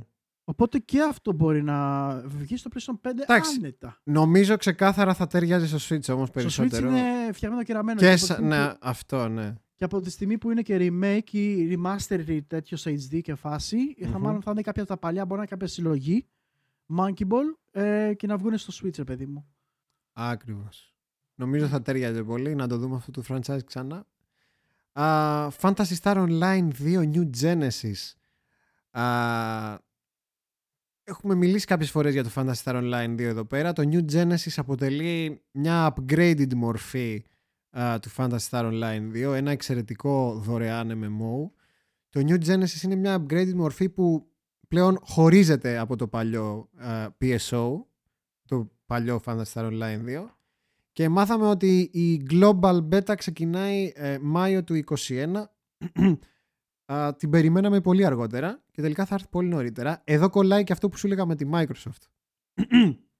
η Microsoft, αγαπητέ Σεμ, ε, έχω καταλάβει ότι είχε δώσει αρκετά χρήματα για τη μετάφραση και την, ε, το- για το localization του Fantasy Star Online 2 στη Δύση.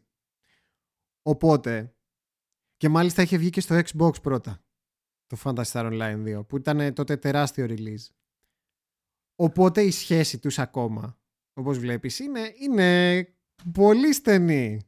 Αυτό, αυτό θέλω να σου πω. Πολύ στενή. Όπως λέω και το Δηλαδή- deal με την Bethesda που είχε γίνει και είχε χρόνια σίγουρα έχουν γίνει negotiations κτλ. Ναι, Σκέψου ότι μπορεί να έχουν έρθει ήδη σε κάποιο μικρό deal μεταξύ ναι, τους. ναι, ναι, ναι, ναι. Μπορεί να έχει προχωρήσει συμφωνία, απλά να μην είναι official.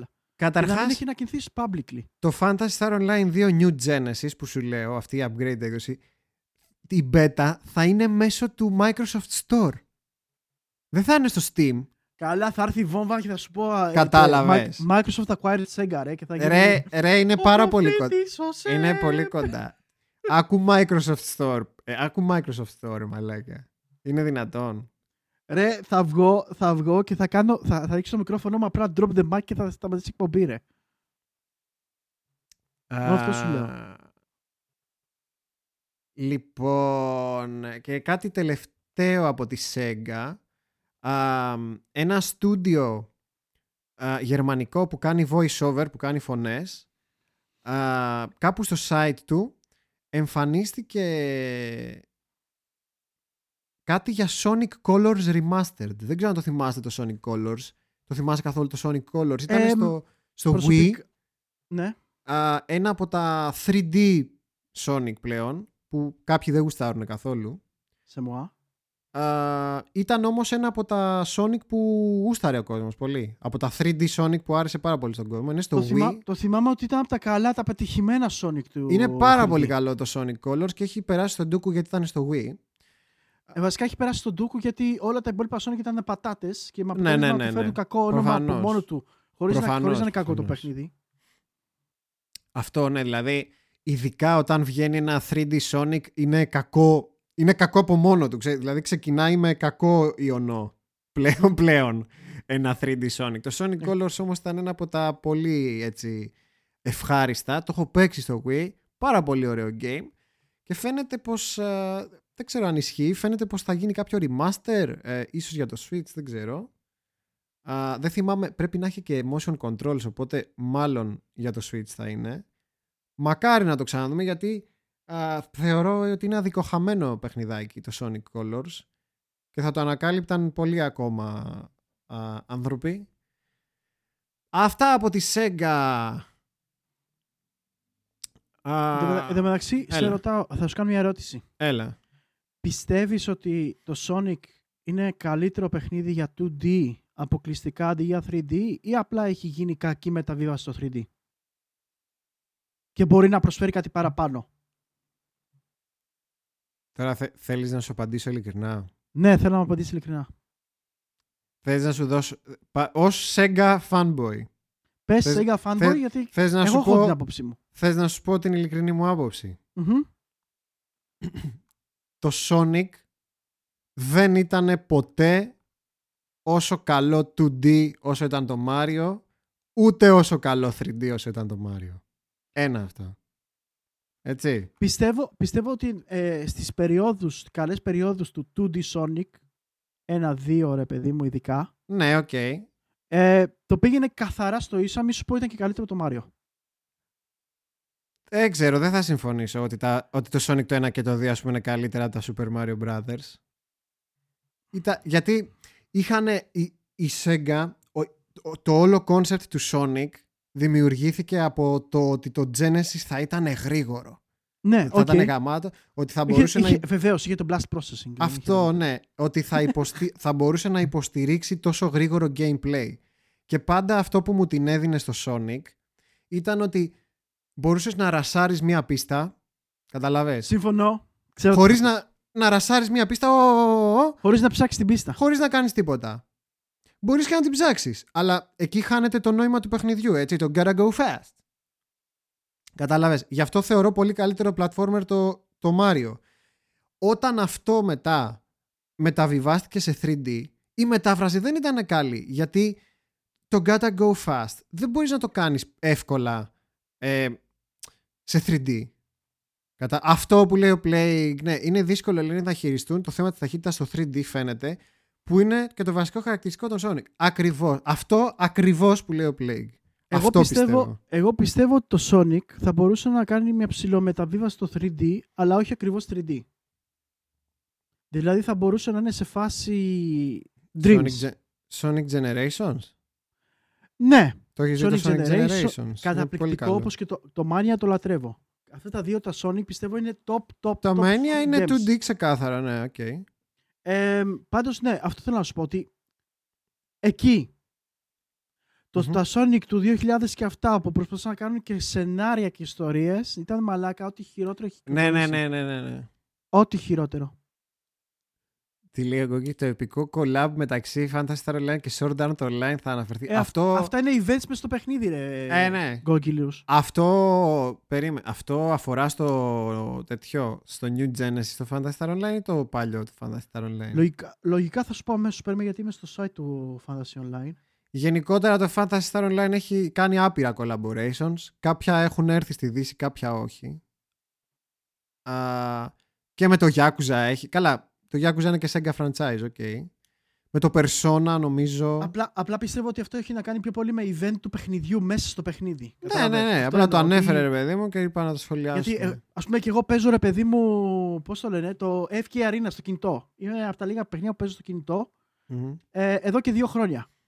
Και είχε ένα collaboration και σε κάποια βάση έβγαλε τον Ezio από το Assassin's Creed. Από το Assassin's, ok. από, το, από το SNK έβγαλε κάποιους fighters, τους οποίους έχεις μέσα και έβγαλε τώρα από το Overlord, το anime, το, Α, το τέτοιο να. ναι, ναι, ναι, ναι, ξέρω, ξέρω, ξέρω. Οκ, ναι, δε- το ξέρω, ξέρω το anime, δεν ξέρω τους Μπράβο. χαρακτήρες, ξέρω το anime. ναι. Μμμ. Ωραία, αυτά collab υπάρχουν και μακάρι να υπάρχουν και σε περισσότερα Καλά, στο παιχνίδια. mobile παίζουν πάρα πολλά collab γενικότερα. Κοίτα, το συγκεκριμένο παιχνίδι έχω κολλήσει με αυτό γιατί εμ, άμα το παίξει. Ants, thank you. Ε, άμα το παίξεις μόνος χωρίς να πληρώσεις τίποτα, δεν χρειάζεται να πληρώσεις τίποτα. Πραγματικά παίζεις το παιχνίδι. 99% του content του παιχνιδιού μπορεί να το πάρεις και χωρίς να δώσεις φράγκο. Απλά θέλει το grind του. Κάθε μέρα μπαίνεις σε Ε, παιδί, καλά, βάζεις, ναι, βάζεις, οκ. τέλος. Εντάξει, Αλλά γι' είναι το αυτό το ωραίο. παίζεις, μωρέ. Το grind είναι 15 λεπτά την ημέρα. Μμ. Καταλαβαίνεις, Ναι, αυτό εντάξει, είναι. ναι, ναι, ναι. Μμμ.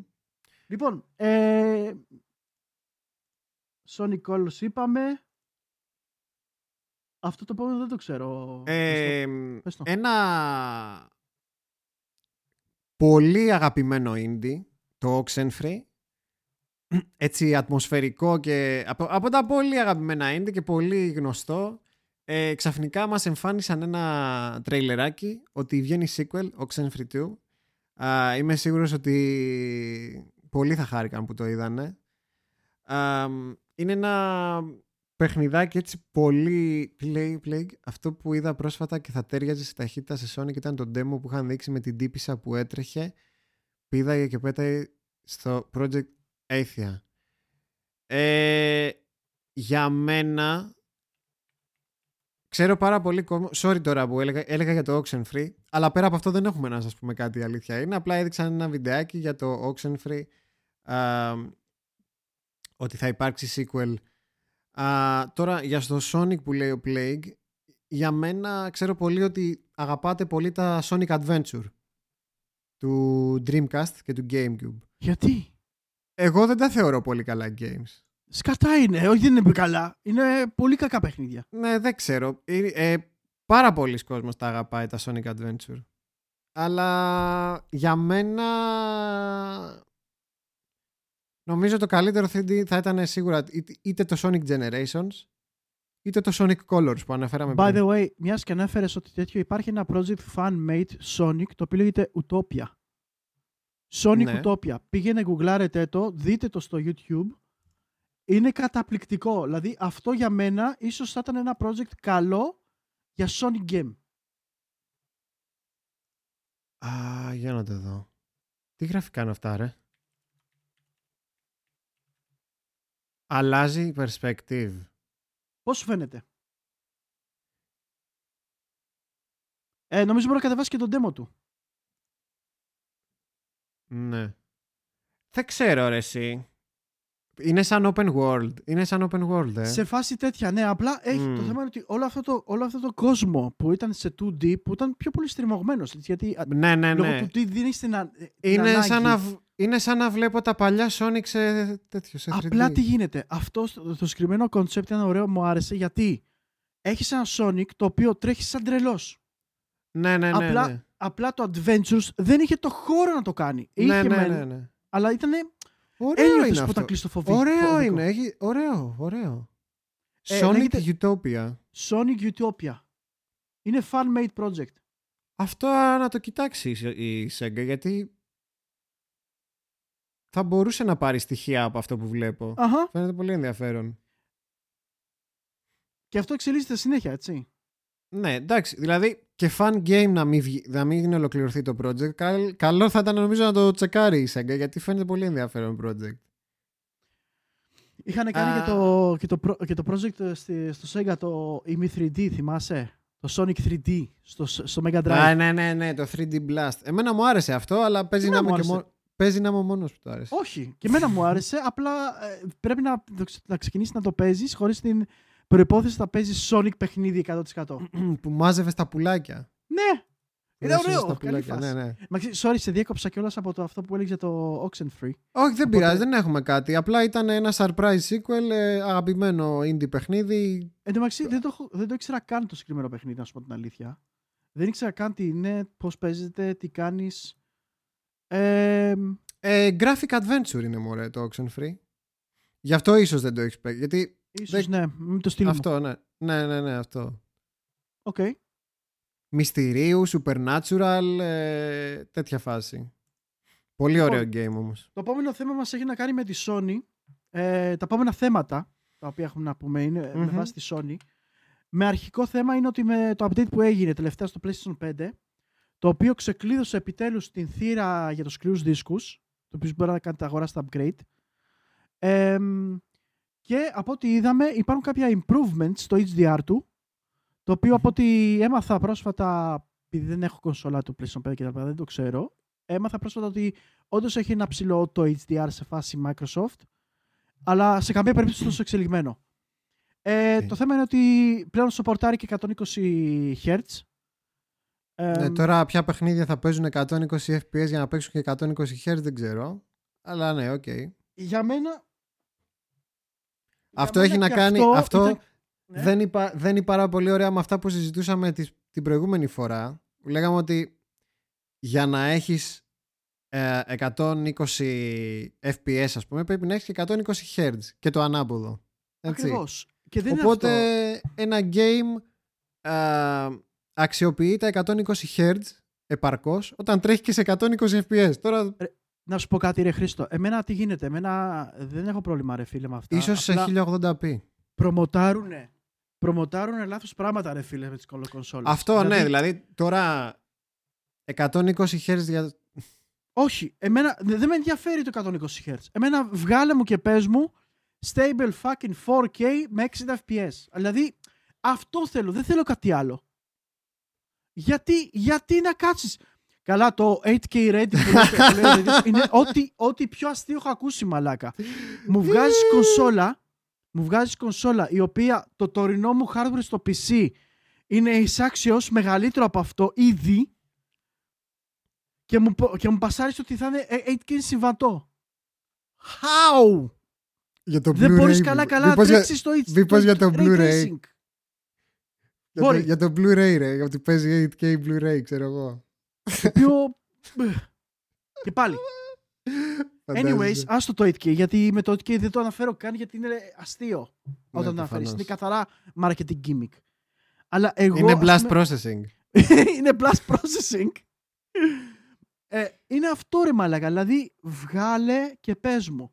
Ξέρετε κάτι, η καινούρια γενιά στηρίζεται στο 4K 60 fps. Μέχρι στιγμής ό,τι έχω δει είναι 4K 30 fps.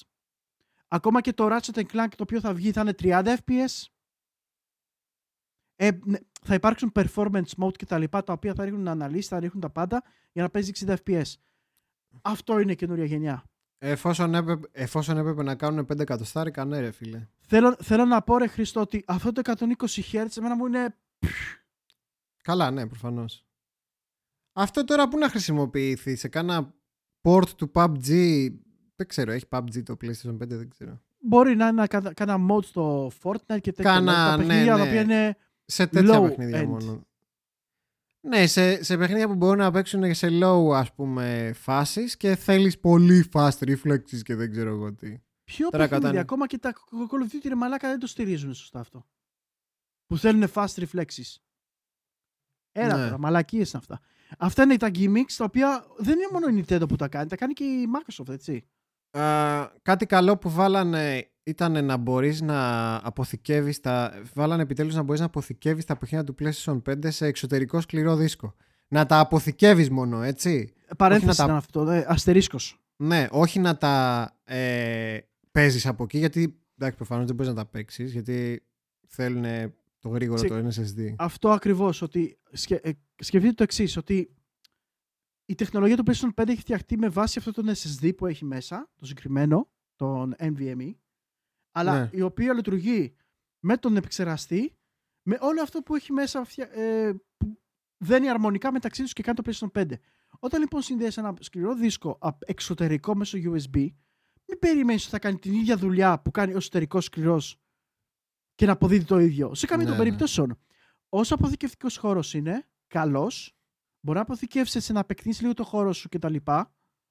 Αλλά αυτό που κάνει ο σκληρός δεν πρόκειται να το κάνει ο εξωτερικός. Οπότε Ε, ξεχάστε το. Δεν ξέρω αν, αν έχει κανείς στο chat ε, PlayStation 5 να μας πει τα παιχνίδια του PlayStation 4 μπορείς να τα παίξεις νομίζω από, ναι. από εξωτερικό; Νομίζω ναι, Χρήστο. Εντάξει, άμα μπορείς, οκ. Τουλάχιστον να γλιτώνεις λίγο από, το, από τον SSD του PlayStation 5 να γλιτώνεις λίγο από εκεί.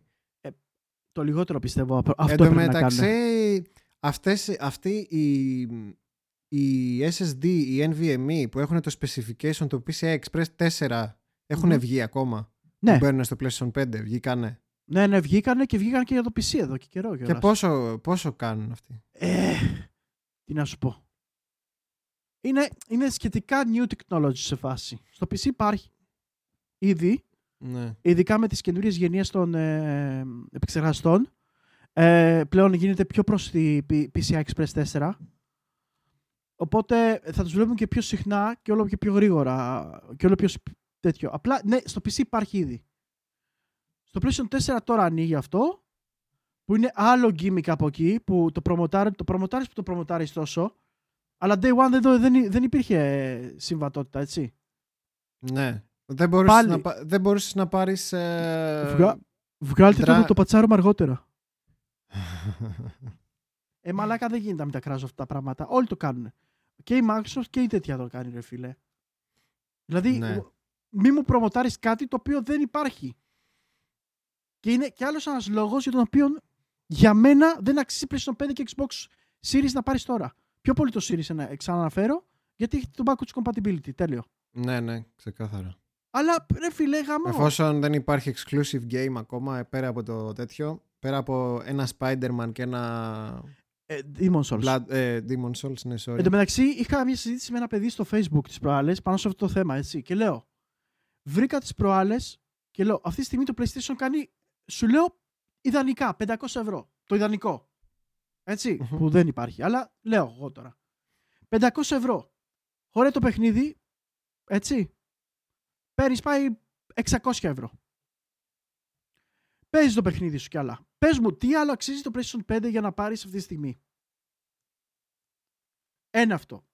Τι, ε, Astro Playroom, ε, Big Planet, τι είναι αυτά; Anyways, με αυτά τα λεφτά πες έχεις 600 ευρώ, αντί να πάρεις το PlayStation 5 με τα τέτοια, πηγαίνεις, παίρνεις κόψοχρονιά το, PS Pro, το PS4 Pro, κυριολεκτικά κόψοχρονιά, τα παιχνίδια του PlayStation 4 τα, ρίχ- τα, τα φτύνουν αυτή τη στιγμή, Ε, αλίμονο. γιατί Αυτό που λέγαμε ο, Χρή- στο όπως είπε ο προηγούμενο, ναι, ναι. Χρήστος, προηγούμενη εκπομπή, είναι η καλύτερη περίοδος να αγοράσεις παιχνίδια προηγούμενης γενιάς.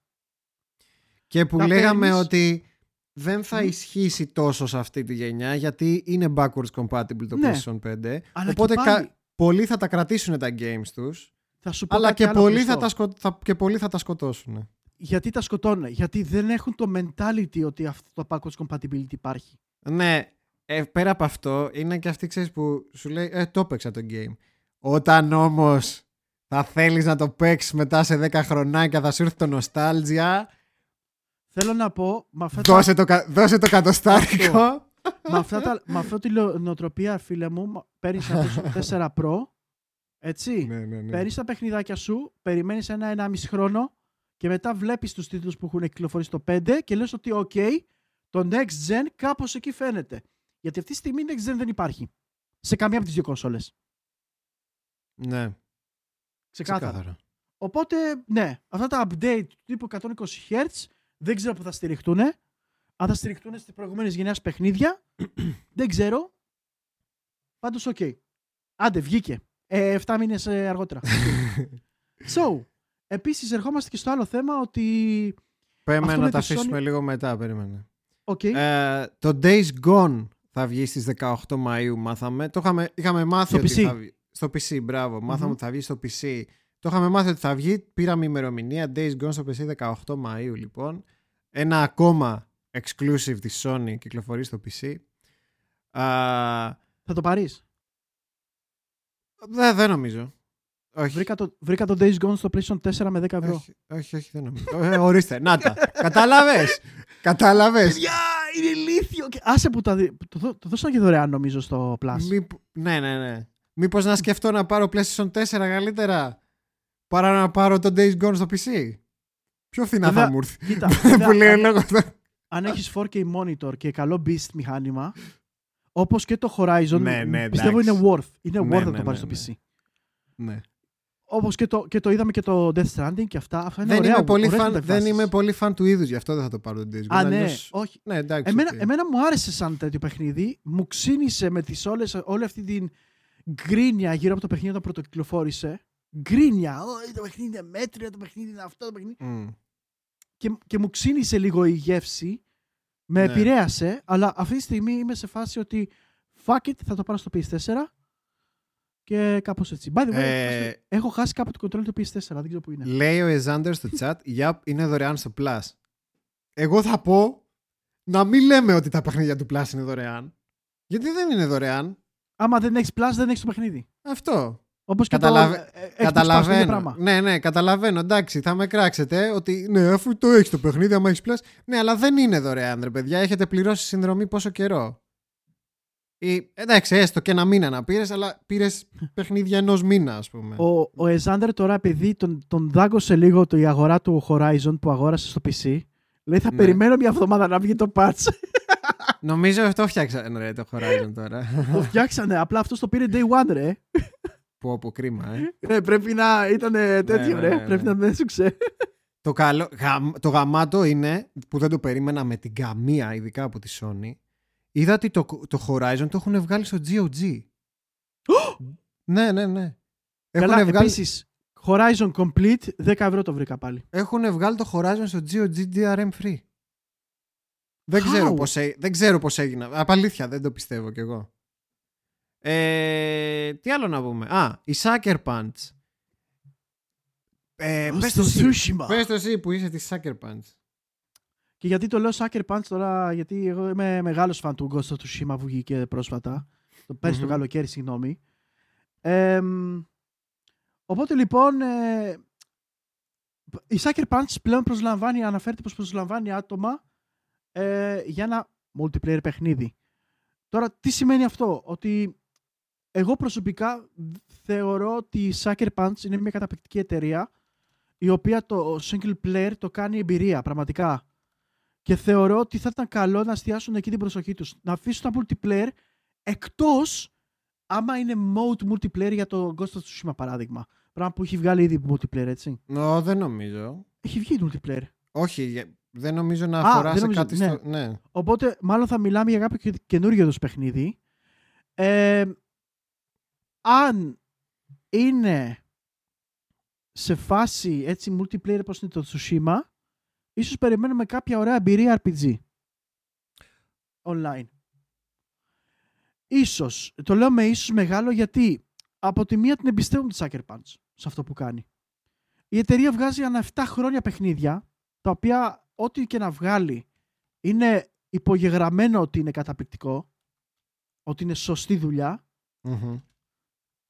Και πιστεύω ότι αν το κάνει και δ- ρισκάρει να το κάνει, πιστεύω θα είναι μόνο καλό προϊόν. Κοίτα, εγώ τη Sucker Punch ε, πριν το, πριν το Tsushima δεν την είχα ξέρεις, περιπολού, ξέρεις, που λέγανε «Ω, θα είναι παιχνιδάρα το Tsushima γιατί το βγάζει η Sucker το, τι, είχα, τι είχε βγάλει η Sucker Punch, τα Infamous πριν ή Infamous, τα... ναι. Το οποίο ήταν το Infamous στο Second Son φοβερό. Που εγώ δεν ήμουν μεγάλος φαν, αλλά ίσως γι' αυτό δεν την είχα περιπολού. Κοίτα, εμένα, εμένα το θυμάμαι ξεκάθαρα το όταν πρώτο βγήκε το Infamous. Παιδιά, το, το, τα γραφικά του μου κίνησαν τόσο πολύ το ενδιαφέρον. Ήταν τόσο όμορφο το παιχνίδι.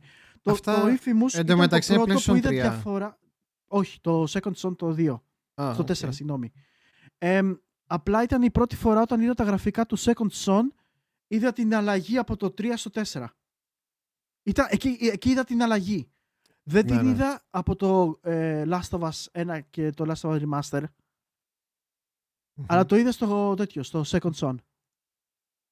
Οπότε ξέρουν τι κάνουν ε, και αυτό και από τη στιγμή τι- που ναι, κάνανε με, τόσο μετά, καιρό το να Tsu- βγάλουν το Tsushima, μετά το Tsushima νομίζω πλέον είναι ένα έμπιστο έτσι, στούντιο, δηλαδή Όνομα, ένα, ναι, ένα, ναι, στούντιο, ναι, ναι. ένα στούντιο που έχει δείξει ότι έχει κάκαλα που λέμε. Που λέμε. Μμμ. Οπότε μ, περιμένουμε κάτι ωραίο. Spectacular multiplayer game λένε. Ε, τώρα εντάξει, δεν θα προλάβουμε να συζητήσουμε πολύ για την επένδυση που έκανε η Sony στην Epic. Α, Καλό θα ήταν να, να το πούμε γιατί ήταν από τα θέματα πολύ γνωστά, πολύ δυνατά, να σου πω την αλήθεια. Ε, ναι, Και ναι, καλό είναι, να το είναι. πούμε γιατί έχει να κάνει με, το- με το κομμάτι της Sony να παίρνει μέρος στο PC gaming. μμμ. Ε, μ, αν και το έχουμε ξαναναφέρει νομίζω. Η Sony αρχικά είχε δώσει 200 εκατομμύρια δολάρια στην Epic σαν επένδυση και έδωσε άλλα 200. Για 400 σύνολο. Ναι. Δηλαδή Ου. μεγαλώνουν οι επενδύσεις. Άρα αυτά που έχουμε συζητήσει όλα για τη Sony και το PC και ότι Μμμ. ίσως η Sony ίσως να προσπαθεί λίγο να βγει από το από το κουτάκι της κονσόλας μπορεί τελικά και να ισχύει ρε εσύ. Ρε εσύ, Χριστό, δεν μπορείς να γνωρίσεις την αγορά του PC από τη στιγμή που ε, μ, ειδικά εν καιρό κορώνα, έτσι, Ναι. Ε, μ, το PC Gaming έχει ανεβεί πάρα πολύ. Πάρα πολύ. Και ειδικά το είδες με την, με την αγορά Είχαμε του δει και τα νούμερα. Cyberpunk. Είχαμε δει και τα νούμερα σε ένα Ναι, podcast ναι, ναι, ναι. και ήταν σχεδόν διπλάσια το Ακριβώς. PC από της κονσόλας. Θα σας πω το εξής. Ας πούμε τα νούμερα του Cyberpunk ε, 2077. Το μεγαλύτερο ποσοστό των Cyberpunk παιχνιδιών είχαν πουληθεί στο PC με 60 κάτι τα 100. Και τα Μμμ. υπόλοιπα ποσοστά ήταν στο Xbox και PlayStation 4. Είναι και οι δύο μαζί. Οπότε, το οπότε υπόλοιπο, ναι. καταλαβαίνετε η διαφορά των, στα νούμερα και τις πωλήσεις είναι πολύ μεγαλύτερες. Δεν, είναι, δεν μπορείς να γνωρίσεις Δεν μια μπορείς να αγορά γνωρίσεις το PC. Και, και ειδικά από τη στιγμή που βλέπεις ότι ο ανταγωνισμός σου κινείται προς τα εκεί. και δεν ξέρω, δεν ξέρω ρε γαμώτο πραγματικά πού δυσκολεύονται οι σονάκιδες και οι όποιοι κονσολάκιδες να καταλάβουν ότι δεν, δεν έχει σημασία για αυτούς που θα βγάλουν ένα game. Αρκεί να πουλήσει. Ναι, Λεφτά. δεν σας καταλαβαίνω ότι έχετε αυτό το brand loyalty και τα λοιπά ότι ο Sony gamer ε, hardcore ε, οι άλλοι είναι Xbox οι άλλοι Nintendo ο loyalty ρε μαλάκες πόσες φορές θα το πούμε; Καταντάμε κουραστική μάλλον και Πραγματικά- γραφική αλλά Πραγματικά μόνο, μόνο οι Nintendo fans μπορούν να το πούνε αυτό πλέον, το fanboyισμό, γιατί η Nintendo είναι Nintendo. Θα παραμείνει Nintendo. ναι ναι ναι εντάξει Δεν εξελίσσεται, δεν πηγαίνει ούτε στην πλατφόρμα της Microsoft, ούτε στην πλατφόρμα της Sony, ούτε του PC. Τους πολεμάει όλους μαζί. Ή στον κόσμο της. Αλλά οι άλλοι, ναι. οι άλλοι δεν υπάρχει, παιδιά. Είναι brand.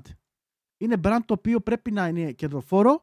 Άμα είναι δεν κερδοφόρο, για πότε κλείνει το τμήμα του PlayStation, για πότε κλείνει το τμήμα το κινητό τους, για πότε κλείνει το τμήμα της τηλεόρασης, ούτε καν θα καταλάβετε πότε. Είναι έτσι. Όταν δεν υπάρχει λεφτά και δεν έρχεται χρήμα, δεν υπάρχει PlayStation, δεν υπάρχει τίποτα. Τέλος. Και μιλάμε, και μεταξύ πίστεψτε με αυτά 200 εκατομμύρια, 400 από τέτοιο, εγώ πιστεύω παιδιά ότι ό- όσο εκεί είναι η Sony. Όσο εκεί είναι η Sony, αυτή η επένδυση ε, που δίνουν, δηλαδή μιλάμε για νούμερα τα οποία δεν μπορεί να κο- κοντράρει μια Microsoft. Έτσι. Α, κοίταξε να δεις. Ε, θυμάμαι τώρα με αυτά που λέμε έτσι ένα, ένα quote που είχε πει ο Alan Kay, ένας ε, εξαιρετικός ε, επιστήμονας πληροφορικής που έλεγε ότι ε, κα- είχε δουλέψει σε πάρα πολλές εταιρείες που έλεγε άμα θέλεις να είσαι σοβαρός, άμα θέλεις στα σοβαρά να ασχολείσαι α, με το development του software πρέπει να έχεις το δικό σου hardware. Υπάρχουν η, η, η μόνη εταιρεία που δουλεύει με γνώμονα αυτό στο μυαλό της είναι ακόμα η Nintendo. Μμμ. Έτσι. Οι άλλοι το έχουν πετάξει αυτό στα σκουπίδια και δεν τους ενδιαφέρει και νομίζω πρέπει να το καταλάβουμε σιγά σιγά. Δηλαδή, μπορεί να ήταν αυτό, ξέρεις, Παλιά. πολύ κεντρικός άξονας παλιά, αλλά πλέον δεν. Βασικά, βασικά αυτό, αυτό φάνηκε κιόλας όταν ε, έκλεισε η Sega τις πρώτες τις κονσόλες. Δηλαδή εγώ πιστεύω ότι εκεί άρχισε πλέον, ξέρεις, η αγορά να αλλάζει, Μμμ. άλλαζε σε τόσο, δρα- σε τόσο δραστικό βαθμό, ώστε ανάγκασε μια Sega να κλείσει το department για τις κονσόλες της και να ασχοληθεί μόνο με το development και το ε, Ακριβώς. τέτοιο. Έτσι και το... Έλα. κόλλησα. Publishing. Publishing. Οπότε με αυτό βλέπεις ότι η αγορά πρέ... εξελίσσεται. Πρέπει να συμβιβαστείς. Όταν δεν έχεις τα φράγκα της Nintendo της τράπεζας είναι πολύ δύσκολο να α, κάνεις αυτό που γουστάρεις και πρέπει να συμβιβαστείς. Και η Sony ίσως και να βρίσκεται σε αυτή τη θέση αυτή τη στιγμή και να μην το συνειδητοποιούμε ως Λέμε, fanboys. λέμε, λέμε ότι λέμε παιδιά, αλλά πραγματικά εμ, Ναι. η Sony πρέπει να το κάνει. Η Sony είναι μια εταιρεία η οποία πρέπει να συμβιβαστεί με τους χρόνους. Ναι, ναι, ναι, ναι. Πρέπει να ακολουθήσει ε, τα standards γιατί δεν έχει την πολυτέλεια να μην το κάνει. Για μένα, από τους τρεις, η Μμ. Sony ο- μπο- δεν φαίνεται τώρα. Κατάλαβες, αυτό είναι το θέμα. Δεν Το φαίνεται. ξέρω ρε, εσύ, γιατί Επειδή βλέπουμε τις αγορές Είχαν πουλάει το μία... PlayStation 5, κάνει Μπράβο. αυτό, κάνει εκείνο. Είχαν μια, υ- ένα υπερεπιτυχημένο PlayStation 4 και δεν φαίνεται με το μάτι, αλλά για μένα η Sony αυτή τη στιγμή από τους τρεις είναι στο πιο gamble. Είναι στη- στο πιο δύσκολο σταυροδρόμι. Ξε- και, και να σου πω κάτι ρε Χρήστο, γιατί ανησυχώ λίγο για τη Sony. Γιατί η Sony δεν επενδύει σε καινούργια πράγματα όπως η Microsoft και η Nintendo. Μμμ. Τι, είναι- τι εννοώ με αυτό; Δεν ρισκάρει. Συμφωνώ, συμφωνώ. Δεν ρισκάρει να δει με το cloud τι γίνεται. Δεν ρισκάρει με καινούργια πράγματα. Έξω το VR. Δηλαδή, μπράβο, με το VR είναι ένας, ένα πράγμα που κάνει που μου αρέσει πάρα πολύ. Γι' αυτό το είπα και εξ αρχής ότι είναι ωραίο. Ναι, οκ. Αλλά- Και τελικά μπορεί να βγουν, και, να βγουν κερδισμένοι αν όντως Ναι. το VR γίνει mainstream. Ναι, ναι, ναι. οκ, Απλά ναι. σου λέω ότι μην, μην, μην, χαλ, μην κρύβεις το πίσω βα- μέσα του, του μυαλού σου την ιδέα το ότι η Sony κάποια στιγμή το VR μπορεί να υποστηρίξει και το PC. Δηλαδή να τα Α. συνδυάσει όλα. Και ας πούμε να μπορείς να πάρεις και το PlayStation VR και να το βάλεις στο PC. Θυμάσαι που το έλεγα; Ναι, ναι, θυμάμαι που το έλεγες. Είναι, είναι και αυτό ένα πράγμα. Γιατί Ναι, ναι, ναι. ναι. με αυτή την κίνηση που κάνει η Sony, το να βγάζει το Horizon στο PC, έτσι, να βγάλουν παιχνίδια της, τα first party στο PC, εμένα μου δείχνει την εντύπωση ότι αυτός είναι ένας τρόπος στη Sony να δοκιμάσει άλλα μονοπάτια. Δεν ρισκάρει το να βγάλει ένα δικό της παιχνίδι στο PC, να δει, να πειραματιστεί πώς είναι η αγορά θα πουλήσει το παιχνίδι. Δεν το ξέρουν, το δοκιμάζουν. Γι' αυτό το λόγο δεν βλέπεις 500 παιχνίδια της Sony στο, play- στο PC, βλέπεις ένα-δύο. Μμμ. Σιγά σιγά βλέπουν την αγορά, δοκιμάζουν. Εγώ σου λέω ότι η αγορά κινείται κάπως διαφορετικά και ίσως να, να είναι αυτός ο τρόπος εξέλιξης της Sony. Μπορεί αργότερα στο μέλλον να έχει κονσόλα και να λανσάρει και στο PC παιχνίδια. Το VR να είναι σύμβατο και με το PC. Όλα αυτά μπορεί να υπάρχουν, παιδιά.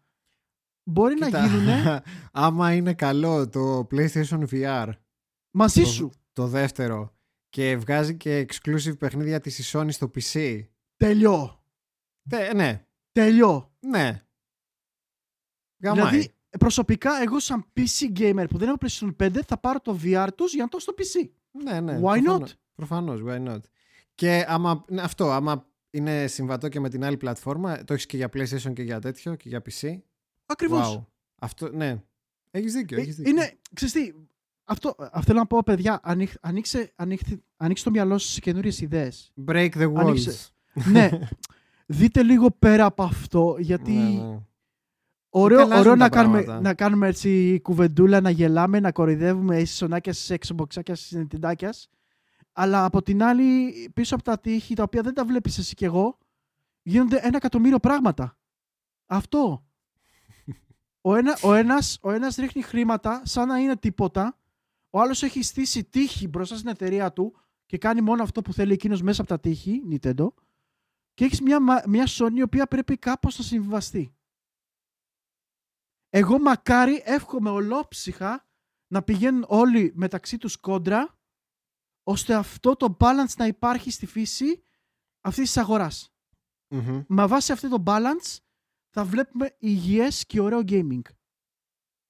Έτσι. Αυτό ήθελα, αυτό ήθελα να πω για άλλη μια φορά που βγάζω μονόλογο. Εν τω μεταξύ, αυτή η επένδυση των 200 εκατομμυρίων για την Epic μπορεί να έρθει την κατάλληλη στιγμή, γιατί έκανε ένα... μ, Τώρα, σ- συν- με τους επενδυτές της, ξέρεις, έτσι, ένα meeting και τέτοια και... Η Epic. Ναι, Για την η Epic, Epic. μιλάς, ναι, ναι. Η Epic, η Epic, ναι. Και δήλωσε εμέσως πλην σαφώς ότι αιμορραγεί χρήματα γιατί έχει δώσει πάρα πολλά λεφτά για τα δωρεάν exclusives, για- όχι για τα δωρεάν exclusives, για τα exclusives που παίρνει, Αχ. ξέρεις, από, από developers, από πολλούς Ιάπωνες που έχει πάρει, ξέρεις, exclusives για να τα έχει εκεί και τα δωρεάν games που δίνει κάθε εβδομάδα και αιμορραγεί χρήματα και σου λέω εγώ τώρα ε, ε, μέχρι στιγμής το Epic Games Store ε, δεν ήταν ποτέ στο Plus, πάντα είναι στο Minus. Δηλαδή δίνουν και δίνουν και δίνουν λεφτά. Τώρα σαν Fortnite ας πούμε μπορεί να είναι στα Super Plus ξέρω εγώ. Μπορεί να τους, να τους βγάζει το Fortnite τόσα πολλά λεφτά που να μπορεί να κουβαλάει το Epic για άλλα δεν ξέρω και εγώ πόσα χρόνια. Μα, μα χάρη στο Fortnite χτίσανε το Αυτό. Epic Store. Όμως το Epic σαν, σαν κατάστημα, σαν ψηφιακό κατάστημα, αιμορραγεί χρήματα και ε, επειδή το είχαμε συζητήσει και στο παρελθόν σε σύγκριση με το Steam και άλλες παρόμοιες υπηρεσίες, θέλω να δούμε αν θεωρείτε και εσείς και ο Σεμ ότι το Epic θα κρατήσει Εγώ με τις θα σου πω- τακτικές που εφαρμόζει. Εγώ θα σου πω το εξής, ρε φίλε. Δεν το Και- περίμενες. και αν το εμπιστεύεστε, δηλαδή με αυτά που ακούμε τώρα, αν εμπιστεύεστε να επενδύσετε χρήματα, ξέρεις, στο να αγοράζετε παιχνίδια εκεί αντί για το Steam, ότι αύριο, μεθαύριο, παραμεθαύριο θα υπάρχει. Θα, θα, σου πω, θα σου πω το εξής, Χριστό. Ένα αυτό. Δεν το περίμενες. Εγώ το περίμενα. Φυσικά και το περίμενα, γιατί έχει δώσει, δεν ξέρω κι εγώ πόσα λεφτά έχει δώσει. Και ξέρεις Δεν- ποιο είναι το θέμα, ρε Χριστό. Ότι δίνει και δεν παίρνει. Αυτό, ναι. Δεν τραβά. Αυτή τη στιγμή τι γίνεται; Η Epic Store, το Epic Store δεν είναι PlayStation Plus. Που για να πάρεις αυτά τα δωρεάν παιχνίδια πρέπει να πληρώσεις μια συνδρομή. Ναι, δίνεις μια συνδρομή. Στα δίνει Ούτε έτσι. Xbox Pass είναι. Που πληρώνεις και έχεις ένα εκατομμύριο ε, όλα τα free παιχνίδια. Είναι μια υπηρεσία η οποία κάνεις εγγραφή δωρεάν και παίρνεις απλά παιχνίδια. Οπότε ο πιτσιρικάς πλέον έχει το συνδυάσει το Epic Store με το δωρεάν παιχνίδι κάθε εβδομάδα. Δεν το έχει Μμμ. συνδυάσει με ένα κατάστημα το οποίο δίνει και δωρεάν παιχνίδια. Γιατί εγώ πιστεύω ότι κινήθηκαν πολύ, δια, πολύ άσχημα στην Epic ε, Store με αποτέλεσμα κάνανε αυτό την καμπάνια να τραβήξουν κόσμο πάνω τους με τα δωρεάν παιχνίδια και μάλιστα πολύ καλά Και μάλιστα, αν θυμάσαι, είχε πει η Epic ότι θα το έκανε για ένα χρόνο αυτό με Ναι, τα δωρεάν ναι, παιχνίδια. ναι, ναι, Και ναι. Το, το, έχω- το έχει πάει, δε- όσο υπάρχει, το έχει. και τώρα έχει, δυστυχώς το έχει τραβήξει τόσο πολύ Ναι, που είναι πρόβλημα να το διακόψουν. Ναι γιατί, γιατί αν το διακόψουν, είναι σαν, εμ, σαν feature της υπηρεσίας πλέον αυτό, ακριβώς, ξέρεις. και, και, θα, και θα κακοφανεί τον κόσμο που ήδη Ναι. υπάρχει εκεί. Τι γίνεται, αυτοί, αυτοί θεώρησαν ότι αυτό το πράγμα θα τους φέρει κόσμο και θα το αγοράζουν στο κατάστημά τους συν τα καινούργια τα, σπα- τα δωρεάν παιχνίδια. Το θέμα είναι ότι αυτά τα δωρεάν παιχνίδια έρχονται τζάμπα, ε, συνεχίζουν να έρχονται τζάμπα, δεν, δεν χρειάζεται να δώσεις τίποτα απολύτως παρά να μπεις και να κλικάρεις get, get now. Αν το είχαν κινηθεί λίγο διαφορετικά, ίσως να είχαν κέρδος. Αλλά είναι λογικό γιατί συνέχεια δίνουν καινούργια παιχνίδια. Είναι σπάνια θα κάνουν κάποιο recycle. Όπως είχαν κάνει το με το μέτρο, ναι, είχαν ναι. κάνει κάποια άλλα παιχνίδια. Τώρα τελευταία Συνήθως είναι κάνουν, καινούργια. γιατί προφανώς ε, ξεμένουν τα φράγκα. Ε, όχι, εντάξει, δεν ξεμένουν τα αλλά έχουν σπαταλήσει άπειρα χρήματα. Κάποια στιγμή έβλεπα και ένα graph που έδειχνε πόσα δισεκατομμύρια εκατομμύρια ή δισεκατομμύρια ε, τους έχουν κοστίσει. Γιατί αυτοί, α, εντάξει, δεν πληρώνουν τους developers ανακόπια που κάνουν claim οι χρήστες. Κάνουν μια συμφωνία ότι θα σου δώσω τόσα και, θα Ακριβώς, το, ναι, ναι, και ναι. θα το έχω για μια εβδομάδα δωρεάν. ακόμα και έτσι δεν μπορείς να φανταστείς πόσα πολλά ήταν τα λεφτά. Τώρα δεν μπορώ να βρω πόσα λεφτά ήταν, αλλά είναι πάρα πολλά λεφτά. Έπρεπε, έπρεπε, Δισεκατομμύρια. λοιπόν, έπρεπε λοιπόν οι τύποι να κάνουν είναι μια υπηρεσία να μπορεί να μπαίνει σε φάση PlayStation Plus πολύ cheap, σε φάση Nintendo δηλαδή 3 ευρώ για να Ναι. μπορεί να παίρνουν κάποια χρήματα. Γιατί το να τα δίνεις έτσι κάποια στιγμή θα ανοίξει η τρύπα και δεν θα μπορεί να κλείνει γιατί θα μοραγεί. Και αυτό γίνεται τώρα. Και δυστυχώς Αυτό είναι, ένα- ναι, ένα πρόβλημα αλλά τώρα αυτό. Για να το σου πω μέλλον. κάτι. Η Epic όμως είχε τόσο καλό όνομα πριν. ε, π- Πρόσεξε. Ε, όχι εποχές Unreal, εποχές Fortnite. Είχε τόσο καλό όνομα η Epic έτσι ώστε να πει θα πληρώνεις 3 ευρώ και θα παίρνεις δωρεάν games. Αρχίδια. Όχι. Αυτό είναι το θέμα. Ότι εγώ σου, εγώ σου δίνω μια λύση τι πρέπει, θα έπρεπε να έχει γίνει. Το ότι δεν έγινε αυτό δεν έγινε γιατί δεν μπορούσε να γίνει. Ναι. Δεν γινότανε γιατί δεν θα τραβέχανε κόσμο. Ενώ τώρα με αυτά τα δωρεάν παιχνίδια τραβήξαν όλη την πιτσικα- πιτσικαραϊλή. Μπλα. Όλα τα πιτσιρίκια τραβήξαν πάνω στο, στην πλατφόρμα, μπαίνουν μέσα, παίρνουν τα παιχνιδάκια τους και τέλος και αυτό. Δεν ασχολούνται. Και ναι. το, θα- ε, ερχόμαστε λοιπόν πόσο, τρία χρόνια τώρα η Epic Store είναι; Τρίτο έτος, δεν είναι αυτό; Νομίζω ναι. Ε, τρίτο έτος συνεχόμενο να δίνεις δωρεάν παιχνίδια κάθε εβδομάδα. Δηλαδή επί χρόνο πόσο είναι, 52, 52 παιχνίδια το χρόνο. Είναι λίγο too much. Για... Δηλαδή εγώ, εγώ σε τέσσερα, σε Και τέσσερα κάποια είναι χρόνια και θα τρι- γεμίσω είναι και βιβλιοθήκη. AAA. Ναι, Κάτσε. θα γεμίσω το βιβλιοθήκη μου με παιχνίδια στο Epic Store όπως έχω στο, στο, στο Steam.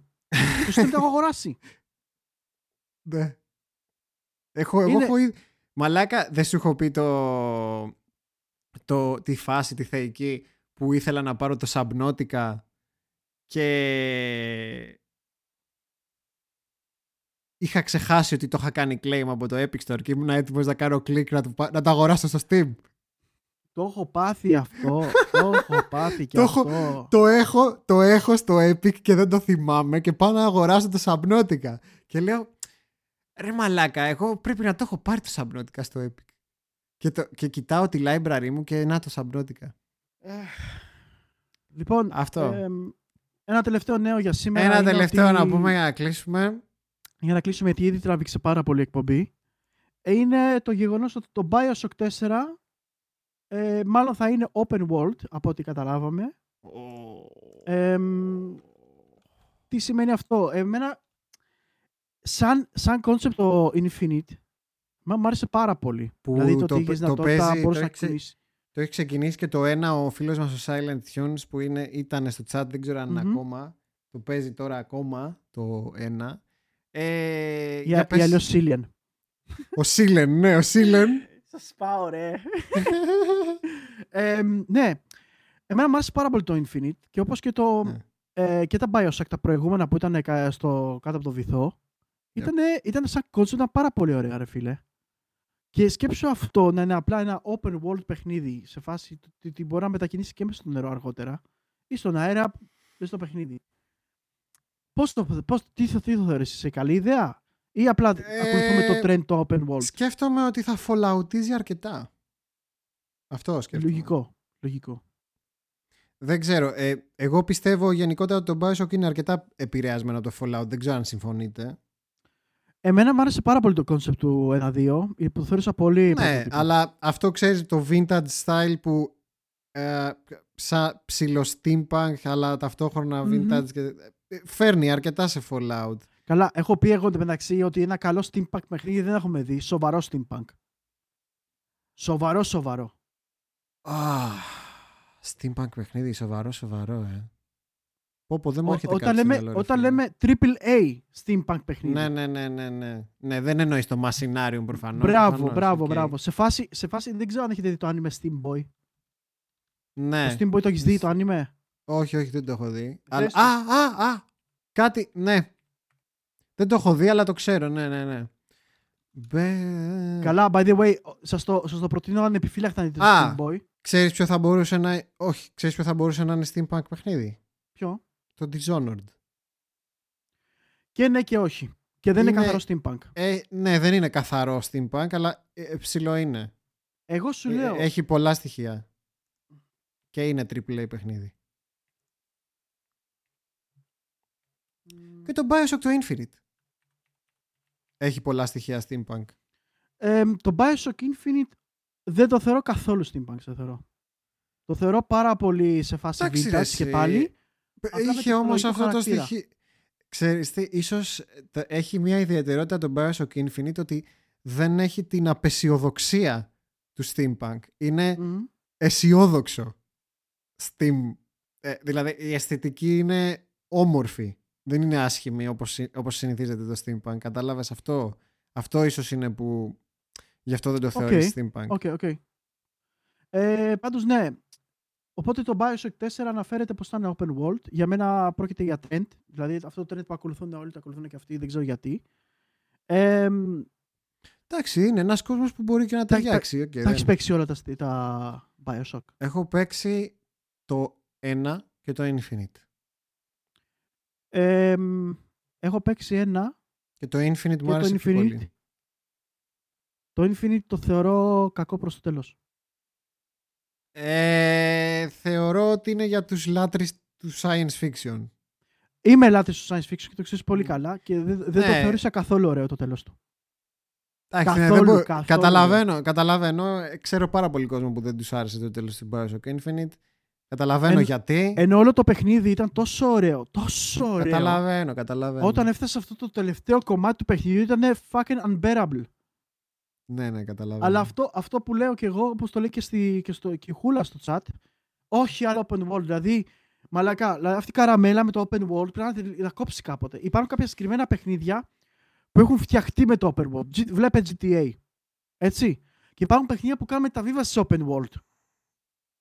Ε, αλλά το κάνουν μεταβίβαση πιεσμένα. Δηλαδή, στο πιέζει να γίνει μεταβίβαση για να γίνει open world. Γιατί να γίνει Εντάξει, το Bioshock open υπάρχουν world. games που τους ταιριάζει και άλλα που δεν τους ταιριάζει. Η αλήθεια είναι αυτή, ναι.